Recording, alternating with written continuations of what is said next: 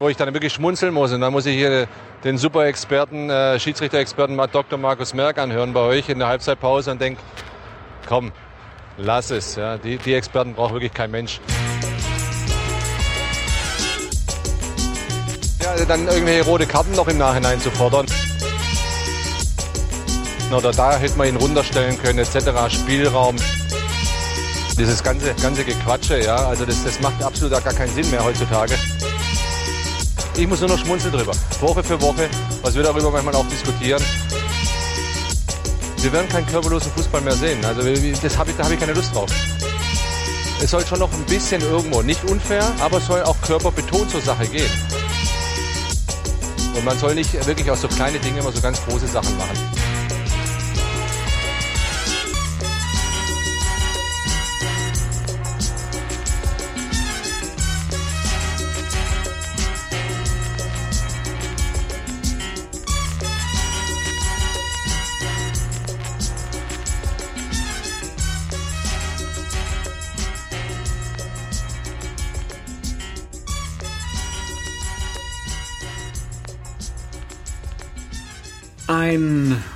Wunderschönen guten Morgen, guten Mittag, guten Abend. Hier sind Colinas Erben. Mein Name ist Klaas Rehse und ich begrüße ganz herzlich an meiner Seite Alex, the Wasserofen Feuerherd. Schönen guten Tag, Herr Feuerherd. Guten Tag. Endlich mal wieder. Endlich mal wieder und äh, wir haben, um direkt nochmal wieder in die Saison zurückzukommen, Freddy Bobic, wie er sich aufregt am Mikrofon. Ich glaube, das war die am schlechtesten gespielte Aufregung, die ich je gehört habe. Weiß ich gar nicht. Ich glaube, Freddy Bobic muss gar nicht spielen, dass er sich über Schiedsrichter aufregt. Das war noch nie anders, oder? Du meinst, es ist die inhärente Echauffage des Freddy B. Das könnte man nicht perfekter formulieren. Aber es gab auch eine schöne Retour, denn äh, danach ähm, Bastian Hellmann und Markus Merck sprachen direkt über Herrn Bobic. Da hören wir jetzt auch nochmal direkt rein. Markus, ich glaube, der Freddy Bobic hat sich verhört. Ja, im Moment empfinde ich, da ist eine unfassbare Wahrnehmungsstörung. Ich ich kenne ihn ja als Spieler, wir sind immer gut ausgekommen.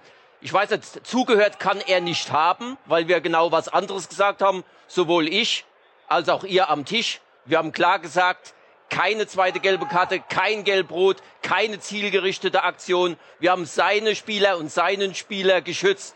Also entweder hat er schlechte Informanten, zugehört kann er nicht haben. Tut mir leid, weil das ist unsachlich und eben auch nicht fair. Da hat Herr Merck Herrn Bobic doch weise Widerworte gegeben.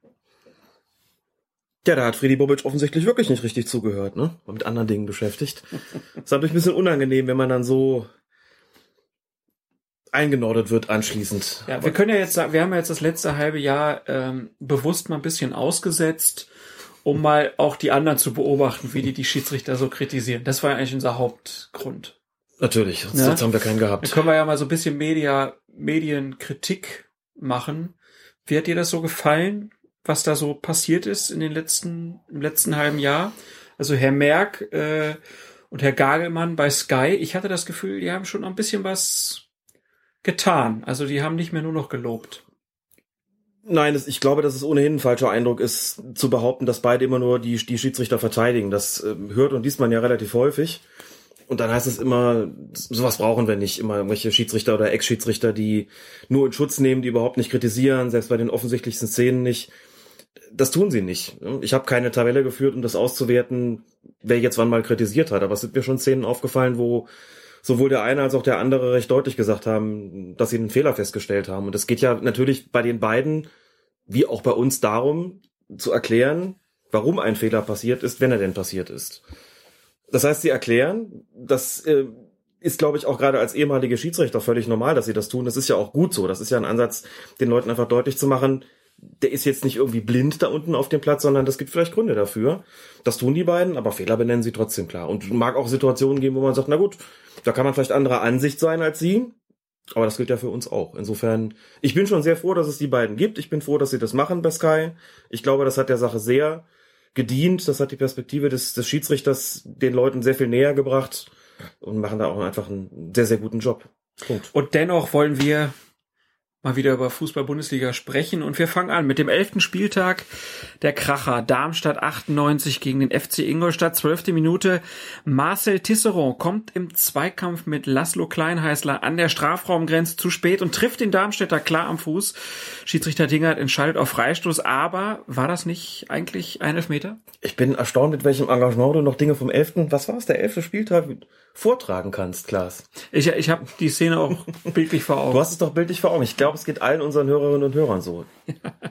Ja, also keine, keine Angst. Wir, wir werden jetzt nicht ähm, alle Spieltage auf Spieltag 11 jetzt nochmal durchsprechen. Äh, das, das würde zu, wir haben eh schon ein ordentliches Paket heute vor uns. Sehr viel Bundesliga. Da haben wir uns ein paar Highlights rausgesucht, äh, die es sich aus, oder wo es sich aus unserer Sicht noch lohnt, nochmal drüber zu sprechen. Wir sprechen über die Champions League und wir sprechen auch über den Confed Cup. Ähm, man munkelt, da gäbe es auch zwei, drei Sachen, die auffällig waren. Videobeweis. Aber wie Videobeweis. Ja, da werden wir ausgiebig drüber sprechen, aber keine Sorge, wir werden nicht jeden Hakler nochmal diskutieren. Na, um Gottes Willen, das wäre ja grauenvoll. Damit würden die Leute ja langweilen. Vielleicht sollten wir den Audiobeweis einführen. Da hat noch nie jemand drüber gesprochen, ne? Wie wäre die Geste? So ein Mikrofon? Ganz genau. Ja? Nicht kein Bildschirmzeichen, sondern so ein imaginäres Mikrofon oder genau irgendwie sowas zu tun. Ne? Könnte auch so eine Air-Gitarre machen. die Vorstellung. Ich bin ja mal gespannt, ähm, wie sich das so entwickelt. Also wir haben ja diese Bildschirmgeste mit den zwei Fingern, also dieses Rechteck, was gemacht wurde beim Confed Cup. Ähm, ich habe jetzt gehört, dass das eventuell abgelöst wird und äh, nur noch die Hand ans Ohr gelegt wird. Wie sind deine Informationen da? Meine Informationen sind so, dass der Schiedsrichter, sobald eine Kommunikation mit dem Videoassistenten stattfindet, tatsächlich die Hand ans Ohr legt oder aufs Ohr deutet. Finde ich übrigens eine relativ unklare Geste, weil sie von den Tribünen aus nicht besonders gut zu erkennen ist. Aber, Aber ich finde, die Hörer können das ja jetzt einfach mal vormachen. Ne? Nehmt mal eure rechte Hand einfach und haltet sie komplett über euer Ohr. Ist schon lustig. wie sie hören, hören sie nichts mehr. Ja, aber genau. es ist doch, ist- also diese, wenn man sich jemand so dann vorstellt, wie er so die Hand am Ohr hat, ob das schon reicht, könnte man auch denken so, und dann könnten die Schiedsrichter sich auch einen Scherz draus machen und könnten dann einfach nur kurz am Ohrläppchen knibbeln und dann wäre es wieder vorbei. Sie werden schon, glaube ich, eine Geste hinlegen, die alle verstehen und die man, glaube ich, dann doch überall auch sieht. Sowas muss ich ja auch erstmal einspielen. Also das soll die Geste sein, nach meiner Information. Ich habe gerade eine Kommunikation mit meinem Videoassistenten. Da passiert jetzt irgendwas. Der guckt nach oder der sucht irgendwas raus. Wahrscheinlich die linke Hand so ausgestreckt und die rechte am Ohr so, Moment, ich unterhalte mich gerade. Man wird die Hand, genau, man wird den, den zweiten Arm oder die zweite Hand wird man auf jeden Fall brauchen, um den Rest auf Distanz zu halten. Redet man nicht dazwischen, wenn sich Erwachsene unterhalten. Ganz genau so ungefähr. Das ist für mich auch die sechste Stunde. Gehen Sie bitte. genau. Und die Geste, wir zeichnen die Umrisse eines Monitors oder eines Fernsehers nach, gibt es, äh, soweit ich weiß, in zwei Situationen. Situation eins: Der Schiedsrichter möchte damit anzeigen, dass er jetzt an den Spielfeldrand eilt, um eine Szene sich selbst nochmal auf dem am Spielfeldrand, also an der Seitenlinie befindlichen Monitor sich anzuschauen. In der Review Area. In der Review Area, ganz genau. Eigentlich schade, ne? Die Videoassistenten sitzen auch im Könnte, Cologne Broadcasting Center. Das ist alles. könnte, könnte doch auf, Ja. eigentlich auf Deutsch sein, ne? Ja, aber Das ja auch so. Wiederholungsareal. Das Wiederholungsareal. Ach, super, oder? Ah, komm, das nennen wir jetzt so. Ja, El Arenal. Alt, Entschuldigung. alt, das, Alter, der Schiedsrichter an die Seitenlinie zum Ballermann, genau. Und, äh, und wichtig, ähm, der, die Review Area, die ja angeblich äh, dann aus dem Boden hochfahren soll, Ja, was ich mir baulich noch nicht überall vorstellen kann, aber werden sie schon irgendwie hinkriegen. Also sie sollen dann aus dem Boden fahren, so äh, praktisch. Die Star Trek-Fans werden sich freuen, dass das dann so passiert. Und das ist auf der gegenüberliegenden Seite von den Trainerbänken. ganz genau. Das finde ich ja eigentlich ist ja clever. Ne? Ja, das Damit ist super die, clever gelöst. Damit nicht dann äh, da die Trainer so über die Schulter gucken und dann dazu rufen, du klares Foul, äh, du Blindmann, war kein Foul und so. Die Vorstellung wäre auch einfach zu zu schlimm gewesen. Diese Überlegung, das, äh, die stehen jetzt irgendwie, das, das steht jetzt zwischen den zwischen den beiden Trainerbänken, dann noch beim vierten Offiziellen. Gut, dann hast du zwar einen mehr, den du noch gucken lassen kannst, aber da hast du natürlich dann, äh, ist ja Halligalli dann da los. Das geht natürlich überhaupt nicht, völlig klar. Insofern, andere Seite, wie du schon gesagt hast, wird dann ausgefahren. Da kommen wir dann vielleicht später nochmal dazu, in welchen Situationen der Schiedsrichter überhaupt rauseilen soll. Jedenfalls soll er dann diese Geste machen. Und die, der zweite, die zweite Situation, wenn er diese Umrisse zeichnet, ist, wenn er eine Entscheidung auf der Grundlage des Videobeweises ändert. Mhm. Damit zeigt er an, Umrisse des Monitors, wir ändern jetzt die Entscheidung und dann sehen alle, das ist auf der Grundlage des Review-Prozesses jetzt geändert worden. In diesen beiden Situationen Umrisse zeichnen und ansonsten, wenn er nur kommuniziert und sonst erstmal nichts tut, dann die Hand ans Ohr. Das ist so weitergegeben worden. Ich glaube, so wird es dann auch, auch sein. Ähm, beim Confed Cup war es, glaube ich, überhaupt nicht so, dass dieses, diese Hand ans Ohr Geste gab. Ne? Da sind immer nur diese Umrisse gezeichnet worden. Ich hab's nicht geguckt. Ist das sozusagen der, der, der FIFA-Dialekt. Da redet man dann anders, auch in der Zeichensprache, ne? Nee, Quatsch. Also, du hast es gar nicht gesehen. Du hast keinen Confed Cup geguckt. Ich habe mir jetzt in Vorbereitung auf unserem Podcast noch ein bisschen was angeguckt, was ich so gefunden habe. Du musst dann in den Szenen ein bisschen mehr erzählen. Jo. Das wird dann so kommen. Das wird nicht das Problem sein. Das Turnier an sich war jetzt auch von minderem sportlichen Wert, aber da die Videoassistenten da ja intensivst getestet worden sind, War es für kann man dich so wichtig sagen, zu gucken, war es ne? natürlich wichtig zu gucken. Das war dann auch tatsächlich der Hauptgrund, dass ich mir das angeschaut habe, ja. Aber da kommen wir ja noch zu. Gut, dann lass uns über die Bundesliga sprechen. Zwölf Spieltage lang bleibt es ja oder blieb es ja um die Schiedsrichter recht ruhig. Und dann kommt der verflixte 13. Spieltag und mit ihm die Schwalbe der Saison. Also wir sprechen natürlich von Timo Werners Diver. Nach, ja, ich glaube, ich waren noch nicht mal 20 Sekunden im Spiel zwischen RBS Leipzig und Schalke 04 und Schiedsrichter Bastian Dankert erkennt das Täuschungsmanöver nicht, gibt einen Elfmeter für Leipzig, weil er ein Foul des Schalker Torwarts Ralf Fährmann gesehen haben will. Timo Werner sagt nach dem Spiel, er habe einen Kontakt von Naldo gespürt, vor dem Nicht-Kontakt mit Fährmann nämlich. Also Bastian Dankert wiederum räumt dann seine Fehlentscheidung unumwunden ein. Ähm, das war der große Aufreger. Äh, und Timo Werner wird seitdem, selbst bei Zweitligaspielen, ich habe es mitbekommen, ähm, mit dem berühmtesten Schimpfwort, was es in Deutschland im Moment gibt, besungen. Warum auch immer. Und am Ballermann auch. war dann natürlich auch, genau. Also da hat er sich ein kleines Denkmal gesetzt. In, in England ist es ja so, dass Spieler ab der kommenden Saison nachträglich gesperrt werden können, wenn, wenn es sich um eine besonders dreiste Schwalbe ähm, handelt und die unentdeckt bleibt. In der Bundesliga geht das dagegen nicht. Ähm, wir hatten ja noch immer wieder Anfragen in den letzten Monaten, ähm, ob man da nicht was ändern sollte. Aber die wichtigste Frage ist erstmal, warum hat der Schiedsrichter die Schwalbe von Timo Werner nicht erkannt? Alle am, alle im Stadion haben sie ja gesehen. Ja, das fragt man sich natürlich immer und man muss natürlich dazu sagen, man bezieht sein eigenes Wissen ja natürlich aus der Zeitlupe. Das haben wir ja schon recht häufig klar gemacht. Das Aber im Stadion haben es alle gesehen. Schön wär's, genau.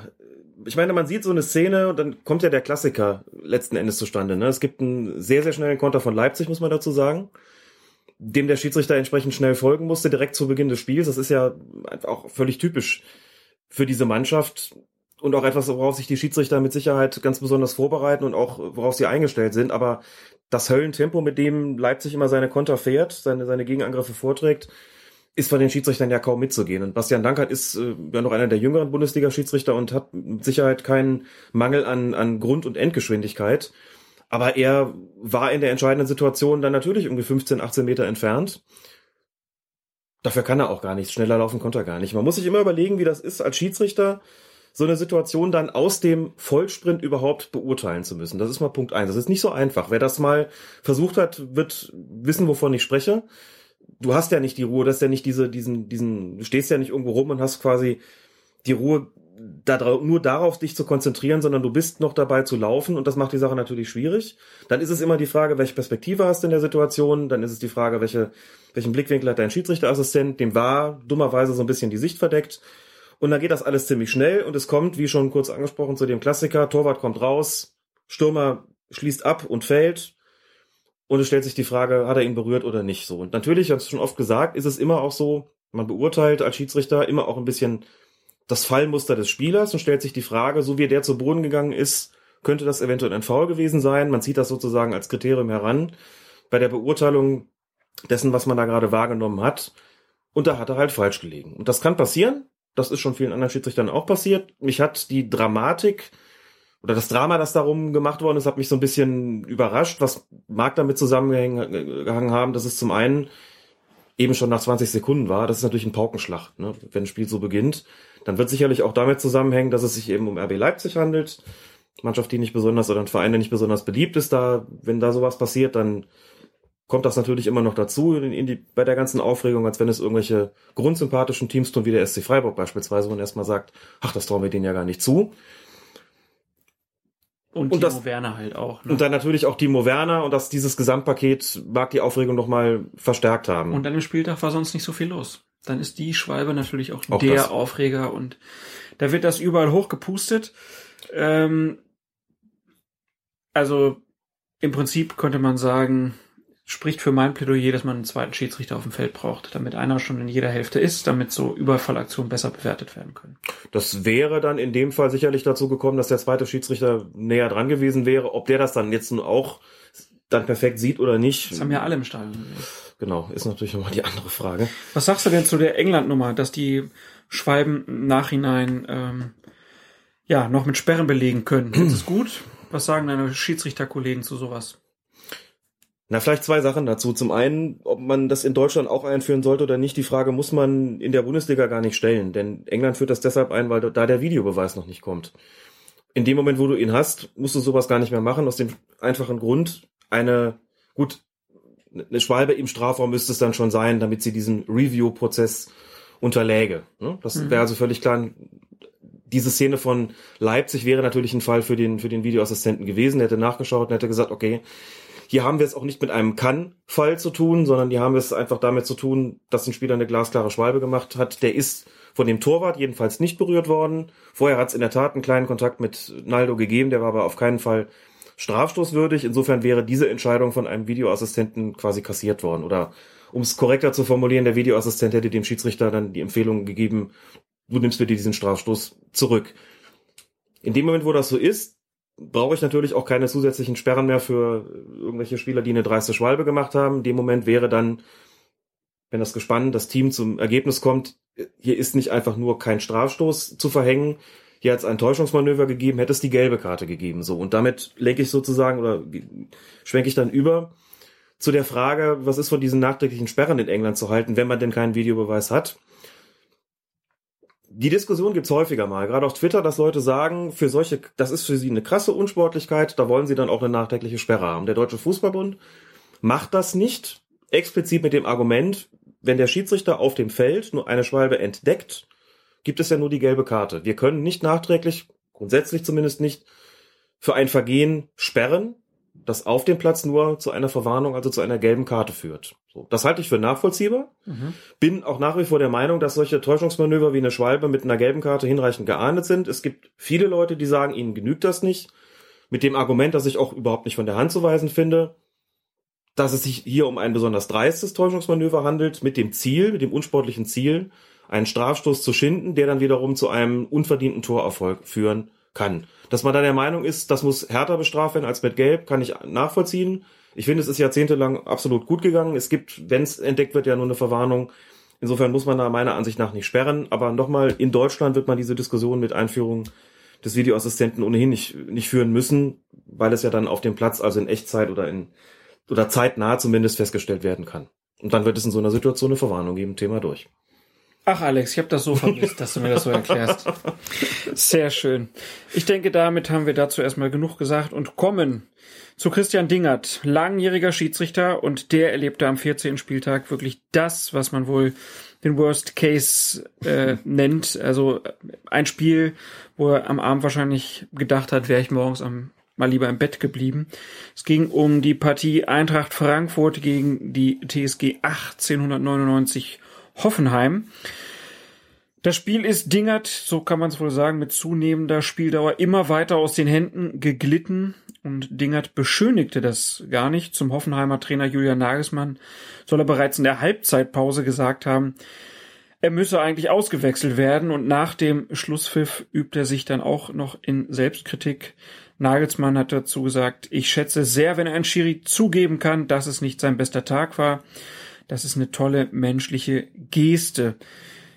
Du hast das Spiel dir, glaube ich, in weiten Teilen angeguckt. Mhm. Ähm, Was war da eigentlich los? Haben die beiden Mannschaften geknüppelt äh, ohne Unterlass und auch eine andere Schiedsrichterleistung hätte das nicht verhindern können? Oder hat auch der Schiedsrichter da seinen Teil zu beigetragen, dass das Spiel so aus dem Ruder gelaufen ist? Ob ein anderer Schiedsrichter oder eine andere Schiedsrichterleistung das verhindert hätte, das ist immer schwer zu sagen, weil das natürlich sehr hypothetisch ist. Was man aber schon sagen kann, ist, dass Christian Dingert diverse Maßnahmen unterlassen hat, um diese Knüppelei zu verhindern. Zum Beispiel. Es gab, glaube ich, nach neun oder zehn Minuten schon eine Situation, da gab es ein Foul am, ich glaube, Hoffenheimer Torwart. Nagel mich jetzt nicht fest, kann auch auf der anderen Seite gewesen sein. Nicht so wichtig, jedenfalls eine glasklare Nummer, die sich für den berühmten Einstieg in die persönlichen Strafen, in dem Fall mit einer gelben Karte, einfach aufgedrängt hätte. Der berühmte Einstieg. Ja. Der muss einfach sitzen. Ne? Ja. Neun Minuten wird der Torwart abgegrätscht, da ist weit und breit auch niemand anders in der Nähe. Die Szene habe ich wirklich ja. noch vor Augen, auch wenn ich jetzt wie gesagt, nicht mehr genau weiß, auf welcher Seite das gewesen ist, aber es war so ein Ding, wo ich glaube auch der Kommentator gesagt hat, jetzt gibt's die erste gelbe Karte und dann was erstaunt war, dass der Schiedsrichter nichts gemacht hat. Der ist hingegangen, hat, glaube ich, kurz ermahnt und hat weiterspielen lassen. Und wenn du so eine Situation hast, wenn du so eine Gelegenheit verpasst, ne, wie man so in Schiedsrichterkreisen sagt, da ist Kundschaft und die will auch bedient werden. In dem Fall mit einer gelben Karte. Oh, es wäre so schön, wenn so ein Kommentator dann mal sagen würde, die gelbe Karte gibt's und dann sagt er, meine Damen und Herren, Sie sehen hier den berühmten Einstieg in die gelben Karten. Ja vorgeführt von Christian Dingert. Genau. Die hat es nicht gegeben. Und sowas ist immer ein Alarmsignal, denn dann merken die Spieler auch, okay, heute können wir, heute können wir ungefähr alles, so ungefähr alles machen. Das, das war so der Auftakt. Und dann hat er einfach laissez-faire gemacht. Sehr, sehr lange. Dann hat er noch eine Tätigkeit übersehen. Ich glaube, von Abraham war es an, an Sandro Wagner. So ein Zweikampf, wo der Schiedsrichter ganz offensichtlich auf die Füße geguckt hat er war sehr nah dran und es ist, auch das muss man sich immer wieder klar machen. Ein Schiedsrichter hat nicht immer den optimalen Abstand, die optimale Distanz zum Geschehen. Und es gibt Situationen, da guckst du entweder, weil du vermutest, dass da vielleicht ein Vergehen stattfinden könnte, auf die Beine und läufst Gefahr, dass du vielleicht nicht siehst, was oben rum passiert. Oder es ist genau umgekehrt, du guckst nach oben und denkst, der haut ihm gleich eine und siehst nicht, wie unten ein Bein gestellt wird beispielsweise. So, was er dann er hat dann gegen Sandro Wagner sogar gepfiffen, der von Wagner oben den Ellenbogen ins Gesicht bekommen hat oder an den Hals. Das wäre normalerweise ein klarer Platzverweis gewesen, den hat es hier nicht gegeben. Wie gesagt, sogar noch in die andere Richtung entschieden worden. Und das sind dann so Fälle, dann kriegst du ein Spiel im Grunde genommen nicht mehr eingefangen. Er hat es dann tatsächlich in der zweiten Hälfte versucht mit einer Vielzahl von Verwarnungen, die sind aber vollkommen wirkungslos verpufft. Das Spiel war einfach nicht mehr in den Griff zu bekommen und da muss man schon den Spieler danken, dass es dann nicht noch weiter eskaliert ist. Christian Dingert weiß natürlich selbst, und das ist auch vollkommen unstrittig, vom DFB auch, durchaus offensiv nach außen kommuniziert worden, dass er schon deutlich bessere Tage hatte. Das würde er ja nicht in der Bundesliga pfeifen, aber auf der anderen Seite mal so als, als Amateurschiedsrichter ist das ehrlich gesagt manchmal eigentlich auch ganz, tut's geradezu gut, auch zu sehen, dass auch die Kollegen ganz oben auch mal solche Tage haben, die jeder Schiedsrichter in den unteren Klassen kennt. Ne? Mhm. Du merkst es sogar während des Spiels oft selbst. Du merkst, du kriegst mit, teilweise merk, so, so 10, 15, 20 Sekunden später oder ein Minütchen später vielleicht denkst du, warum habe ich das gerade eigentlich nicht gepfiffen? Warum habe ich da nicht gelb gezeigt? Warum ist es mir nicht gelungen, die Pfeife zum Mund zu führen und den glasklaren Strafstoß da gerade zu geben? Das Klar. beschäftigt dich dann. Das nagt auch an dir. Das wirst du dann eine Weile nicht mehr los. Dann sagst du dir das wirklich auch ganz bewusst, komm, jetzt konzentrier dich wieder. Aber irgendwie merkst du so, das gleitet dir aus den Händen du kannst nicht immer was dagegen tun. Und die Maßnahmen, die du ergreifst, da merkst du auch schon, das hat jetzt auch keinen Sinn mehr. Im Grunde könnte ich gerade aufhören, nach Hause gehen. Wird auch schon keinen Unterschied machen. Dass das in der Bundesliga dann auch mal passiert, ist ja einfach auch menschlich und insofern äh, auch, auch niemand wirklich vorzuwerfen. Weiß Ding hat auch und äh, das passiert ihm natürlich auch alle Jubeljahre nur. Klar. Zum Glück. Ja. Aber es, es geht doch um so viel. Aber die, die Beteiligten Punkt. haben schon cool reagiert. Ne? Ja, muss man sagen. Nagelsmann zum wiederholten Male wirklich ein, ein kluges Statement ich glaube, Sandro Wagner hat auch irgendwie sowas gesagt, fand ich super vom Schiedsrichter, dass er das so offen gesagt hat. Die haben sich da nicht groß mit aufgehalten. Dazu muss man aber auch sagen, nochmal, da hat sich bei den Schiedsrichtern auch was geändert. Ähm, ich kenne natürlich die 80er und 90er Jahre noch, da hätten sie gar nichts sagen dürfen, dass da jetzt ein Schiedsrichter mal sagt, pass auf, eigentlich müssten sie mich auswechseln und einfach sagt, okay, ich habe einen Scheißtag gehabt, tut mir leid. Damit da bricht ja kein Zacken aus der Krone, sondern da gewinnst du natürlich auch noch Sympathien, wenn du sowas machst. Und deswegen ist es auch gut, sowas zu tun. Nützt ja nichts bei so einer, nach so einer Leistung irgendwie nach noch zu sagen, jo, im, im Grunde kann man über ein paar Entscheidungen streiten, aber insgesamt war ich mit mir zufrieden, wenn es nicht stimmt. Bringt ja nichts. Ja, die Hoffenheimer haben ja dann am nächsten Tag ein bisschen mehr Glück gehabt mit dem Schiedsrichter. Benjamin Brandt stand nämlich am 15. Spieltag beim Spiel Hoffenheim gegen Dortmund Im Mittelpunkt der Geschäftsführer des BVB, Hans-Joachim Watzke, zürnte nach der Partie ganz erheblich. Das ist unglaublich, unfassbar, sagte er. Ich rege mich sehr über die unfassbaren Fehlentscheidungen in der ersten Halbzeit auf. Benjamin Brandt habe eklatante Fehler begangen, wie er sie selten gesehen habe, sagte Watzke.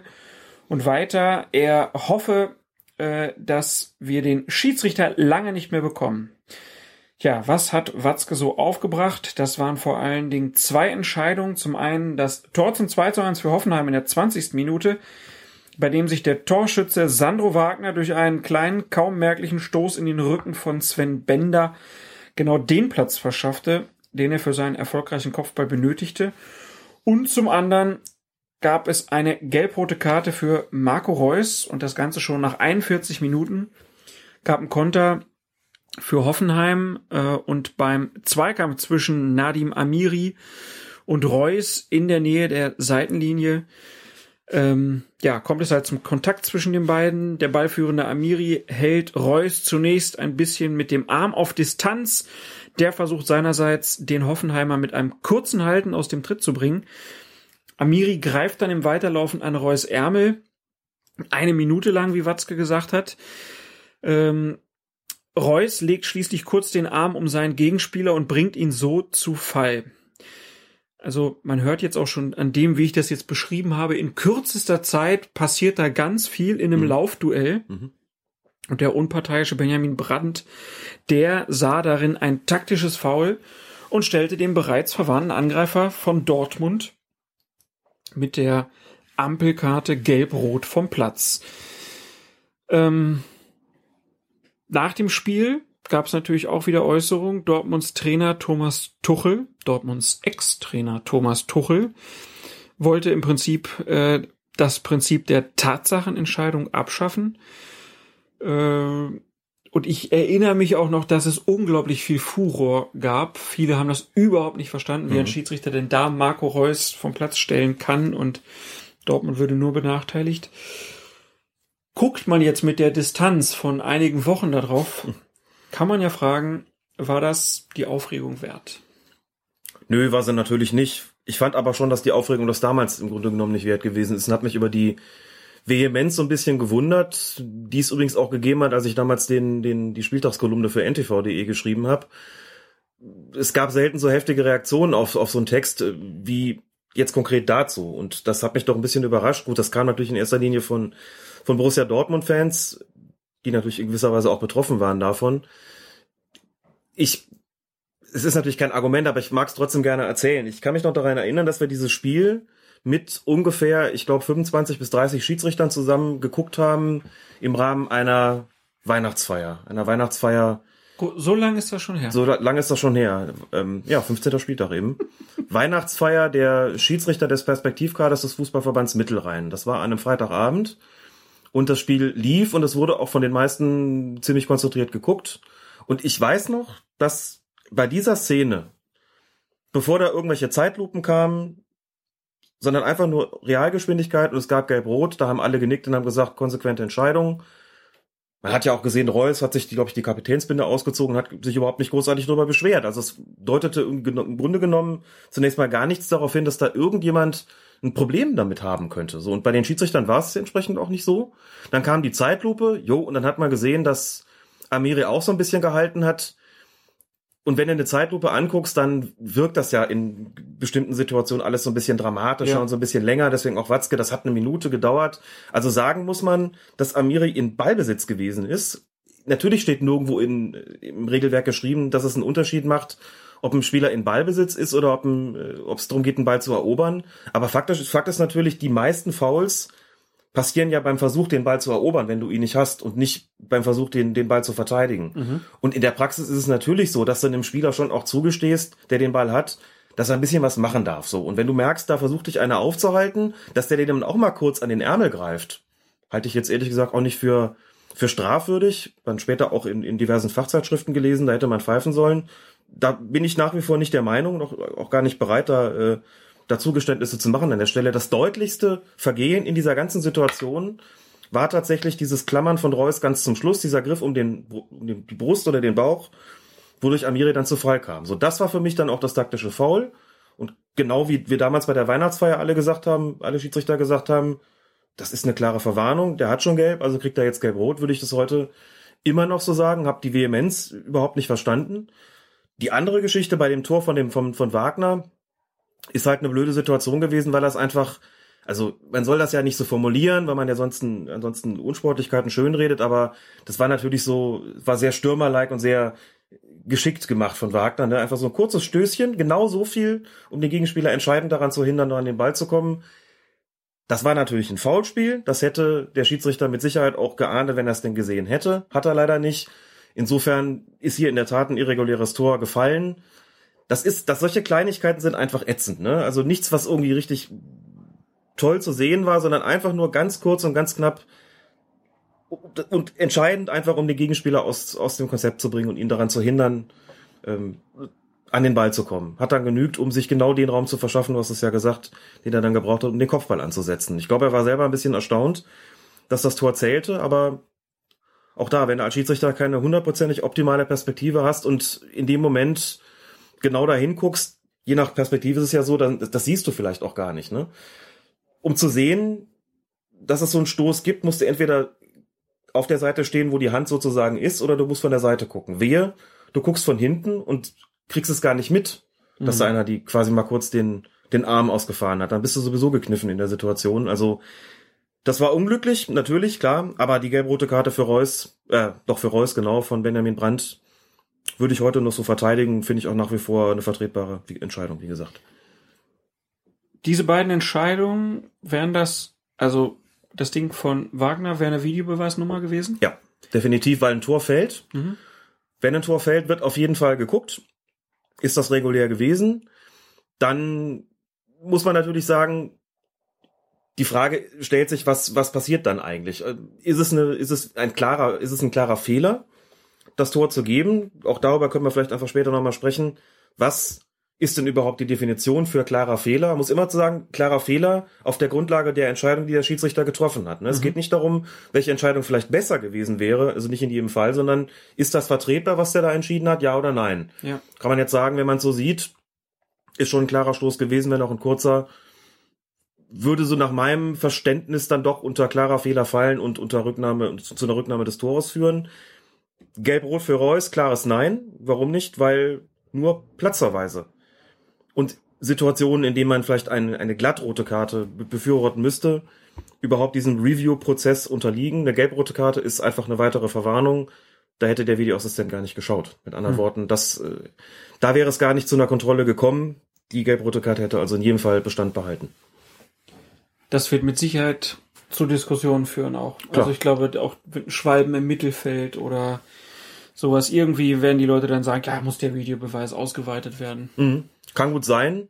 Und was wir ja auch nicht sagen können, weil wir es nicht wissen, ist, inwieweit der Videobeweis und seine Regularien eben dazu führen, dass später ihr Verhalten ändern. Also, was du gerade gesagt hast, ne? Wie ist das denn zum Beispiel, wenn man jetzt im Strafraum keine Schwalbe mehr machen kann, ohne dass es eben anschließend aufgeklärt ist? Macht man sie dann verstärkt vor dem Strafraum, wenn man sagt, okay, ähm, da gibt's nur einen Freistoß und das würde man sich so nicht mehr angucken? Gibt's andere Tricks, derer sich Spieler vielleicht künftig eher befleißigen, wenn der Videobeweis, äh, also da, wo er sozusagen ins Leere rauscht, das wird man sehen müssen, wie sich das eben auf das Fußballspiel selbst auswirkt. Auch so ganz allgemein, das ähm, wird natürlich die Erfahrung zeigen, da kann man jetzt vielfach nur spekulieren, klar. Das wird mit Sicherheit zu Diskussionen weiterhin führen. So Diskussionen, die ausarteten, gab es dann am 21. Spieltag. Man könnte fast von einem, ja, kleinen Shitstorm sprechen. Bayern München spielte bei Hertha BSC und in der siebten Minute der Nachspielzeit erzielten die Bayern den Ausgleich zum 1 zu 1. Es war das späteste Bundesligator seit Beginn der detaillierten Datenerfassung in der Saison 2004-2005. Und nicht wenige behaupteten hinterher, die Schiedsrichter, in diesem Fall Patrick Ittrich, ließen halt im Zweifelsfall so lange spielen, bis die Bayern doch noch getroffen haben. Du als Bayern-Fan, war die lange Nachspielzeit gerechtfertigt? Die Nachspielzeit belief sich, glaube ich, zunächst mal nur auf fünf Minuten, nicht auf nur sieben. Nur auf fünf Minuten. Das ist auch ein schöner Satz. Und das ist für Bundesliga-Verhältnisse natürlich relativ viel. International ist es das nicht unbedingt. Wir wissen, dass die Nachspielzeit in England, in Italien, in Frankreich im Schnitt über dem liegt, was in der Bundesliga so draufgegeben wird. Aber in der Champions League wäre man bei fünf Minuten, würde man sagen, das ist jetzt nichts Ungewöhnliches. Mhm. Hatte so ein bisschen den Eindruck übrigens, aber das nur so am Rande, dass die Nachspielzeit im Laufe der Saison immer länger geworden Hab ist zum auch. Ende hin. Hast du auch das ja. Gefühl? Mhm. Wir wissen beide nicht, inwieweit das möglicherweise eine Anweisung des DFB gegeben hat, da auch jetzt eine größere Zugabe dann äh, draufzupacken. Werden wir vielleicht dann irgendwann noch in Erfahrung bringen. In diesem Spiel war es nach meiner Erinnerung so, dass sich diverse Hertha-Spieler schon nach einer Stunde oder 70 Minuten wegen irgendwelcher vermeintlichen Krämpfe behandeln lassen haben. Hertha führte 1 zu 0 zu dem Zeitpunkt. Sodass ich tatsächlich nicht überrascht war, dass es eine relativ lange Nachspielzeit gab. Ich glaube, ich hätte mit, hatte mit vier Minuten gerechnet, kam dann fünf, dachte, oh, das ist schon relativ viel, aber da waren schon, war schon Spielverzögerung drin. Dann kam es, glaube ich, in dieser Nachspielzeit nochmal zum, ich glaube sogar zu zwei Auswechslungen oder zu einer und noch einer gelben Karte, sodass der Schiedsrichter tatsächlich Grund hatte, noch mehr Zeit draufzugeben. So, und dann passiert zum Schluss hin natürlich das, was du als Unparteiischer gar nicht vorausahnen kannst, wenn dann schon mal der Angriff läuft, dann lässt ihn auch laufen. Ne? Es ist also vollkommen unüblich, dass man da so einfach reinpfeift und sagt, jetzt ist halt einfach Schluss, weil meine Uhr abgelaufen ist, sondern die Bayern haben Angriff gefahren und dann kam es dann nochmal zu einem Foulspiel in Strafraumnähe. Dafür gab es meiner Erinnerung nach auch eine, eine Verwarnung.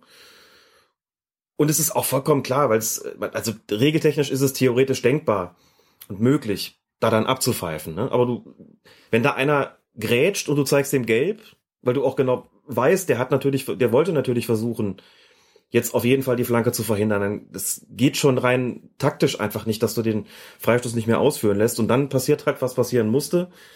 Die Bayern haben also dann doch nochmal tatsächlich getroffen in dieser siebten Minute der Nachspielzeit ich würde nach wie vor sagen, Idrich hat da eigentlich gar nichts falsch gemacht. Das, das kann man alles so machen. Und er hat für mich auch nicht so richtig die Chance gehabt, da vorzeitig äh, das, das, die, die Partie irgendwie abzupfeifen. Ich habe dann ein paar Tage später im Rahmen einer Fortbildung mit einem früheren Bundesliga-Assistenten mich eine längere Zeit unterhalten und wir sind auch auf dieses Spiel zu sprechen gekommen.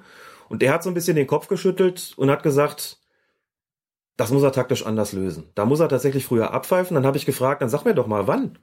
Und er sagt, es gab so einen Pass nach außen, ich glaube auf Coman. Mhm. dachte, das wäre die ideale Gelegenheit gewesen, weil der einfach außen an der Außenlinie war. Klar, das war ein relativ flotter Angriff. Trotzdem, in dem Moment, wo der den Ball verarbeiten muss, einfach abpfeifen. Da waren wir, glaube ich, bei fünfeinhalb oder sechs Minuten. Da habe ich gesagt, naja gut, da haben wir aber schon noch eine Auswechslung gehabt und eine gelbe Karte, sagt er Scheiß drauf. Das ist einfach so eine Situation, da darfst du es nicht zu sieben Minuten kommen lassen, da musst du taktisch früher Schluss machen. Das ist dann so. Also er sagt, er sagt nicht, man darf da kein Gegentor mehr äh, haben, sondern er sagt, sieben Minuten waren ihm einfach too ja, much. Genau. Er sagt, sieben Minuten sind zu viel, sagt, klar, da ist Verzögerung drin gewesen, aber sagt, wenn das tatsächlich eine Nachspielzeit ist, insgesamt, die, die quasi die längste der Bundesliga-Geschichte ist, oder zumindest eben seit Beginn dieser detaillierten Datenerfassung, sagt er, da muss dann schon auch was Besonderes passiert sein.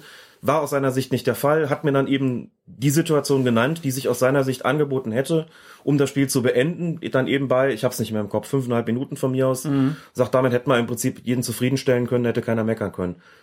Habe ich mir daraufhin nochmal angeguckt und fand auch, dass er tatsächlich nicht Unrecht hatte.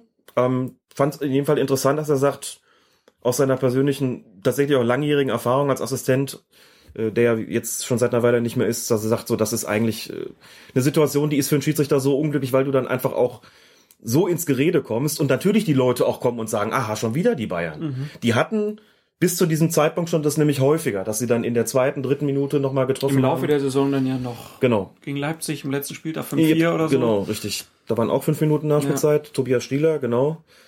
Und zu dem Zeitpunkt haben halt viele gesagt, boah, nicht schon wieder die Bayern. Und das gilt es als Schiedsrichter natürlich auch möglichst zu vermeiden, wenn du die Möglichkeit hast. Aber nochmal, gibt schon auch Gründe, einfach, dass man, dass, dass, dass es hier so viel Nachspielzeit gab, muss man sagen. Also jetzt auch keine Geschichte, über die man, äh, da wo man den, den Stab über den Schiedsrichter brechen müsste. Aber die taktischen Ausführungen des ehemaligen Assistenten fand ich zumindest ganz aufschlussreich. Ja.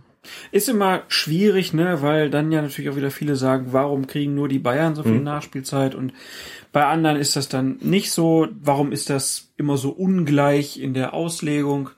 Äh, und Wobei den Vorwurf, ne, den kann man ja schon auch machen. Mhm. Es ist nicht besonders transparent mit dieser Nachspielzeit, Nein. was da wie eingerechnet wird. Das stimmt, es ist nicht besonders transparent, was die Nachspielzeit betrifft. Lustigerweise war sie genau an dem Spieltag einen Tag später, an dem, an dem Sonntag auch wieder sehr lang. Da war das Spiel, glaube ich, Gladbach gegen Leipzig, Schiedsrichter Zweier, sechs Minuten Nachspielzeit und auch kurz vor Schluss noch ein direkter Freistoß aus zentraler Position. Wenn es da geklingelt hätte, dann wäre es wahrscheinlich das zweitspäteste Tor seit Beginn der mhm. detaillierten Datenerfassung gewesen. Die fehlende Transparenz ähm, sehe ich tatsächlich ein, vor allem weil es auch sehr unterschiedlich gehandhabt wird. In der Champions League beispielsweise wird wirklich jeder, jeder Mist nachgespielt, hätte ich was gesagt. Da wird auch sehr formal angeordnet, bitte wirklich pro Auswechslung 30 Sekunden draufpacken. Ja, die, das das finde ich zum Beispiel gut. Das gibt's in der Bundesliga so nicht. Da kann man jetzt sagen, man, man nimmt den Schiedsrichtern eben damit gewisserweise ihre, ihre Freiheiten, das zu gestalten. Deswegen hast du in der Champions League teilweise Spiele, die stehen 4 zu 0 oder 5 zu 0 und da kommen dann fünf Minuten drauf. Und jeder sagt, boah, bei dem Spielstand jetzt noch so viel drauf, muss doch nicht sein, aber die sind quasi gezwungen, das nachspielen zu lassen, während du der Bundesliga sagst, wenn die Nummer durch ist, klar entschieden ist, dann brauchst du auch keine vier Minuten mehr draufzugeben. Dann mhm. ist jeder vollkommen glücklich und zufrieden, wenn du eine Minütchen drauf gibst oder zwei und sagst, komm, mach mal Feierabend, kräht kein Hahn nach. So, deswegen ist doch immer auch so eine, so eine taktische Nummer gewesen. Man kann natürlich auch mit gutem Grund argumentieren, dass die Schiedsrichter diesen Einfluss gar nicht nehmen sollen. Aus der Schiedsrichterperspektive sage ich natürlich auch, und das ist halt so ein, so ein geflügeltes Ding, ein geflügelter Spruch unter Unparteiischen, die Nachspielzeit ist der Tod des Schiedsrichters. Mhm. Da kulminieren natürlich nochmal die Entwicklungen, das ist völlig klar, gerade bei Spielen, die spitz auf Knopf stehen, ist es vollkommen klar, die Wahrscheinlichkeit, dass da nochmal das richtig, das, das Drama so richtig sich zuspitzt, ist tatsächlich ziemlich hoch, ist ziemlich groß. Das mag man als Schiedsrichter nicht, denn du denkst natürlich auch, jetzt habe ich 90 Minuten die Kiste hier wirklich souverän über die Bühne geschaukelt. Wenn ich jetzt fünf Minuten drauf gehe, passiert garantiert irgendwas, weshalb sie mir nachher alle am Kittel hängen. Und ich denke mir so, hättest du doch mal frühzeitig Schluss gemacht. Also als mhm. Schiedsrichter mag man das nicht. Dass das natürlich kein Argument sein kann, um da die Nachspielzeit knapper zu bemessen, sehe ich auch ein. Aber ja. da haben wir natürlich auch ja. einen klaren Interessenkonflikt, aber da dürfen die Schiedsrichter natürlich nicht das Maß sein. Das ist natürlich auch klar. Gut, so viel dazu. Kommen wir gleich zur nächsten hitzigen Diskussion. Die gab es dann am ja. nächsten Spieltag. Oh je. Lars Stindl beim Spiel Ingolstadt gegen Gladbach. Ähm, der Protagonist selber, Stindl, sagt zu der Szene, der Ball geht mir an die Brust und dann reflexartig an die Hand. Ich glaube, dass es nicht ganz astrein war, aber auf keinen Fall war es absichtlich. Und ja, Alex, so hast du das auch gesehen ähm, mhm. in deiner Kolumne bei ntv.de. Hast von einem regulären Tor geschrieben. Begründung springt der Ball einem Spieler von einem anderen Körperteil unkontrolliert an, unkontrollier, äh, unkontrollierbar. Nochmal, springt der Ball einem Spieler von einem anderen Körperteil unkontrolliert und unkontrollierbar an den Arm oder an die Hand, sind die Schiedsrichter gehalten, weiterspielen zu lassen. Bei Sky hat es Peter Gagelmann genauso beurteilt, doch dann kam Lutz Michael Fröhlich und der sagte, nix da, dieses Tor hätte nicht zählen dürfen. Es war ein zweiter Andrösen. also, die Schiedsrichter sind sich uneins. Zwist unter den Referees, würde hm. der Boulevard titeln. Nein, wie kommt es zu diesen unterschiedlichen Ansichten? Und jetzt mit einigem Abstand, was sagst du zu den Argumentationen und wer hat recht? Ach Gottchen, wer hat recht? Es war Schwarz ja und weiß. War ja zunächst mal keine Ausreden. Ne? Natürlich, das ist ja das ist ja tatsächlich auch so, dass es dass du in einer Situation, die vielleicht wirklich viele Grautöne aufweist, aber nur schwarz oder weiß entscheiden kannst. Also entweder zählt das Ding oder es zählt halt nicht. Und damit Punkt. Peter Gagelmann ist derjenige gewesen, der auch, ich habe es extra nochmal nachgeguckt, in einer Ausgabe der offiziellen DFB-Schiedsrichterzeitung diese Argumentation mal entwickelt hat, der sie mal ausgeführt hat. Diese Argumentation, wenn der Ball von einem anderen Körperteil an die Hand oder den Arm springt, ist grundsätzlich nicht von strafbarer Absicht auszugehen. Mhm. Ich denke, dass er wahrscheinlich auch in dem Moment daran gedacht hat, als er das bei Sky zum Besten gegeben hat, fühlte mich in meinem Eindruck auch bestätigt, habe gedacht, Gagelmann sagt das so, hat keine offizielle DFB-Funktion, fand ich aber trotzdem nachvollziehbar auch vor dem Hintergrund dessen, was uns da eben ähm, gelehrt worden ist und was wir auch selber lehren als, als Schiedsrichter-Lehrwarte. Der Kicker hat interessanterweise auch keine, keine ganz unbedeutende Stimme, hat auch gesagt, das Tor zu geben war auf jeden Fall vertretbar. So, da hat man quasi, wenn uns da noch mitzählt oder mich noch mitzählt, in dem Fall drei Stimmen, die gesagt haben, alles in Ordnung. Und dann hat es, glaube ich, ein oder zwei Tage gedauert, bis Fröhlich auf den Plan trat und alles eingerissen hat, sozusagen. Mhm. Und ich fand seine Argumentation natürlich nachvollziehbar, weil er gesagt hat, wir müssen uns grundsätzlich überlegen, ob das überhaupt geht, Tore mit der Hand zu erzählen. Natürlich geht das regeltechnisch, das wissen wir. Aber ist das nicht vielleicht irgendwas, was die Leute einfach gar nicht sehen wollen, wo man sagt, okay, für ihn, er sagt ja sicherlich hat, ist der Ball abgeprallt von einem anderen Körperteil an den Arm. Er sagt aber auch, Stindl hat schon eine Bewegung mit dem, dem Arm zum Ball gemacht, was auch stimmt, ne? Stindl hat die Bewegung deshalb gemacht, ich erinnere mich noch daran, weil er den Ball auf Kopfhöhe erwartet hat und dann hat er so eine Bewegung gemacht, die war dazu geeignet, den Ball zum Beispiel dann irgendwie so eben zu köpfen, so eine, wie so eine Ausholbewegung. Sicherlich keine, die er gemacht hat, um den Ball mit der Hand zu berühren oder den Ball mit der Hand zu führen sogar. Aber Fakt ist, diese Bewegung hat es gegeben. Das heißt, wir haben im Grunde genommen Argumente für Strafbarkeit und Argumente gegen Strafbarkeit. Ne? Für Strafbarkeit wäre eben diese Bewegung mit dem Arm zum Ball. Gegen Strafbarkeit ist dieses Abprallen. So jetzt, das kann man aber nicht immer so mechanisch nebeneinander stellen und sagen, jetzt machen wir hier irgendwie mal so eine Checkliste und wo mehr Punkte übrig bleiben, so entscheiden wir dann, sondern ja. Fröhlich hat gesagt, die Tatsache, dass der Arm dann irgendwie doch zum Ball gegangen ist und dass damit ein Tor erzielt worden ist, wiegt zu schwer, um das Tor zu geben.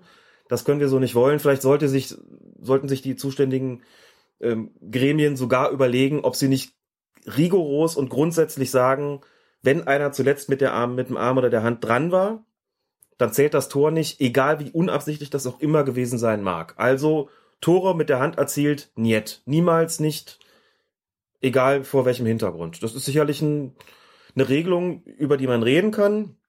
Ich weiß, dass das in der UEFA auch ganz ähnlich gesehen wird, dass es da auch viele gibt, die sagen, wir würden das eigentlich gerne so handhaben, ja. um im Bild zu bleiben. Und insofern kann ich die Argumentation nachvollziehen. Aber aktuell in den Regeln ist es eher anders. Tja, aktuell in den, der Regelauslegung, aber die bestimmt Lutz Michael Fröhlich natürlich entscheidend mit, mhm. muss man sagen, gut. Er sagt, wenn Christian Dinger das nochmal zu sehen bekommen hätte, dann hätte er das Tor nicht gegeben. Das war seine Meinung dazu und das ist natürlich an der Stelle auch maßgeblich. Also ich kann es verstehen, ich habe das damals anders gesehen und vor dem Hintergrund dessen, was ich wusste so aus der Lehrarbeit auch gesagt, das ähm, ist was, was man einfach akzeptieren kann, was so passiert, aber wenn jemand gute Argumente fürs, fürs Gegenteil nennt, warum nicht? Es war halt ein bisschen unglücklich, dass es äh, nicht schneller gekommen ist. Und ich hätte mir in so einer Situation gewünscht, wenn die Debatte wirklich tobt und wirklich erhitzt ist und Leute, die beruflich oder privat in irgendeiner Form damit beschäftigt sind, auch zu erklären, wie entscheidet man in so einer Situation, dann sich schon geäußert haben, dann kommt der DFB, das fand ich so ein bisschen unglücklich. Mhm. Wäre nicht so schwer gewesen, am selben Abend einfach zu sagen, wo ihr alle gerade schon diskutiert, habe ich auch was dazu zu sagen und das ist maßgeblich. Und das hätte ich von Herrn Fröhlich begrüßt an der Stelle, muss ich sagen. Klar, aber da hat wahrscheinlich der Entscheidungsprozess intern dann auch einfach ein bisschen gedauert. Und dann haben sie sich das dann. Das kann sein. Nochmal überlegt. Das kann ja, gut sein. Aber gut gibt's zum Glück ja auch nicht so oft solche Tore und ich glaube, äh, das Ding von Stindl, wenn man Abstufung machen würde, war nicht ganz so schlimm wie das von Andrösen. Nein. Ja, das, äh, also. Und außerdem ist Lars Stindl der Held von St. Petersburg. Also, der kann jetzt alles. Und Stindl hat das, glaube ich, auch ganz gut formuliert. Er hat ja auch interessanterweise damit argumentiert, mit dem Begriff Absicht. Äh, er hat gesagt, ja. Absicht war es auf keinen Fall. Wir haben es oft genug gesagt, Absicht ist aber das einzige Kriterium, wobei man dazu sagen muss, so steht es in den Regeln im Prinzip drin, Absicht oder nicht.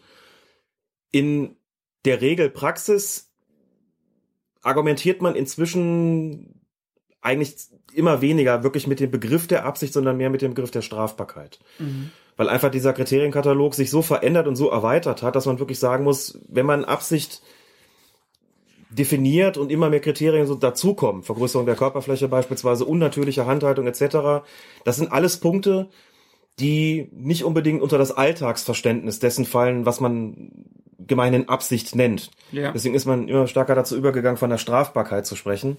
Und wenn man das ins Zentrum rückt, wann ist ein Handspiel strafbar und wann nicht und nicht, wann ist es Absicht oder nicht, ähm, fällt es, glaube ich, auch einfacher, dann wirklich an so einem Punkt zu sagen, okay, hier sind die Kriterien für Strafbarkeit und äh, wenn die nicht erfüllt sind, dann ist es eben nicht strafbar, dann geht es eben weiter. Dann kann man sagen, gibt schon auch Dinge, die einfach dafür sprechen, dieses, dieses Tor zu annullieren, wie es Fröhlich eben gesagt hat. Damit, das wissen wir jetzt, dass es so ist. Das wird dann auch die Maßgabe sein fürs nächste Mal, wenn mhm. was ähnliches passiert. Aber garantiert wird dann wieder irgendwas sein, wo man sagt, hey, jetzt ist doch ein bisschen unterschiedlich. Und dann geht die Sache von vorne los. Aber das ist beim Handspiel so. Und nicht nur bei Handspielen gibt es Diskussionen, nein, auch bei ja, kleinen Zwistigkeiten, Kabeleien tritten auf den Knöchel, wie zum Beispiel am 24. Spieltag. Borussia Dortmund spielt bei Hertha BSC. Es läuft die letzte Minute. Hertha führt mit Fürth. Führt mit 2 zu 1. Schiedsrichter der Partie ist Robert Hartmann. Er unterbricht das Spiel nach einem Foul von Niklas Stark an Usman Dembele im Mittelfeld, was Starks Mitspieler Mitchell Weiser zum Anlass nimmt, den Ball wegzudreschen, um noch ein bisschen mehr Zeit zu schinden. Dembele will genau dieses Ballwegschlagen verhindern. Dabei trifft er allerdings nicht den Ball, sondern steigt Weiser unsanft auf den bereits erwähnten Knöchel. Weiser geht darauf hin, nach einem kurzen Moment des Zögerns zu Boden und windet sich, als hätte er soeben das Bein abgetreten bekommen. Sofort entsteht natürlich eine Rudelbildung. Die Hertaner sind sauer auf den Dembele und sein Einsteigen, die Dortmunder auf Weiser, seine Theatralik und den Versuch, den Ball wegzuschlagen. Ja, und der Schiedsrichter Robert Hartmann kommt, beruhigt die Gemüter und dann zeigt er zweimal gelb. Weiser bekommt die Karte fürs Ball wegschlagen, Dembele für seinen Tritt. Danach gibt's wieder Aufruhr. Wir bekommen das natürlich vor allen Dingen in den sozialen Netzwerken mit vor allen Dingen BVB-Fans finden, dass der Berliner eigentlich auch noch gelb-rot hätte sehen müssen, denn nachdem er versucht hat, den Ball wegzuschlagen, hat er dann ja auch noch eine Verletzung vorgetäuscht. Man muss jetzt sagen, das war schon recht theatralisch von Herrn Weiser. Äh, und deshalb die Frage, warum hat es Robert Hartmann hier bei Gelb belassen? Hat er das gar nicht so gesehen, dass dem das gar nicht so wehgetan hat? Das ist die Frage, ob er das gesehen hat oder nicht.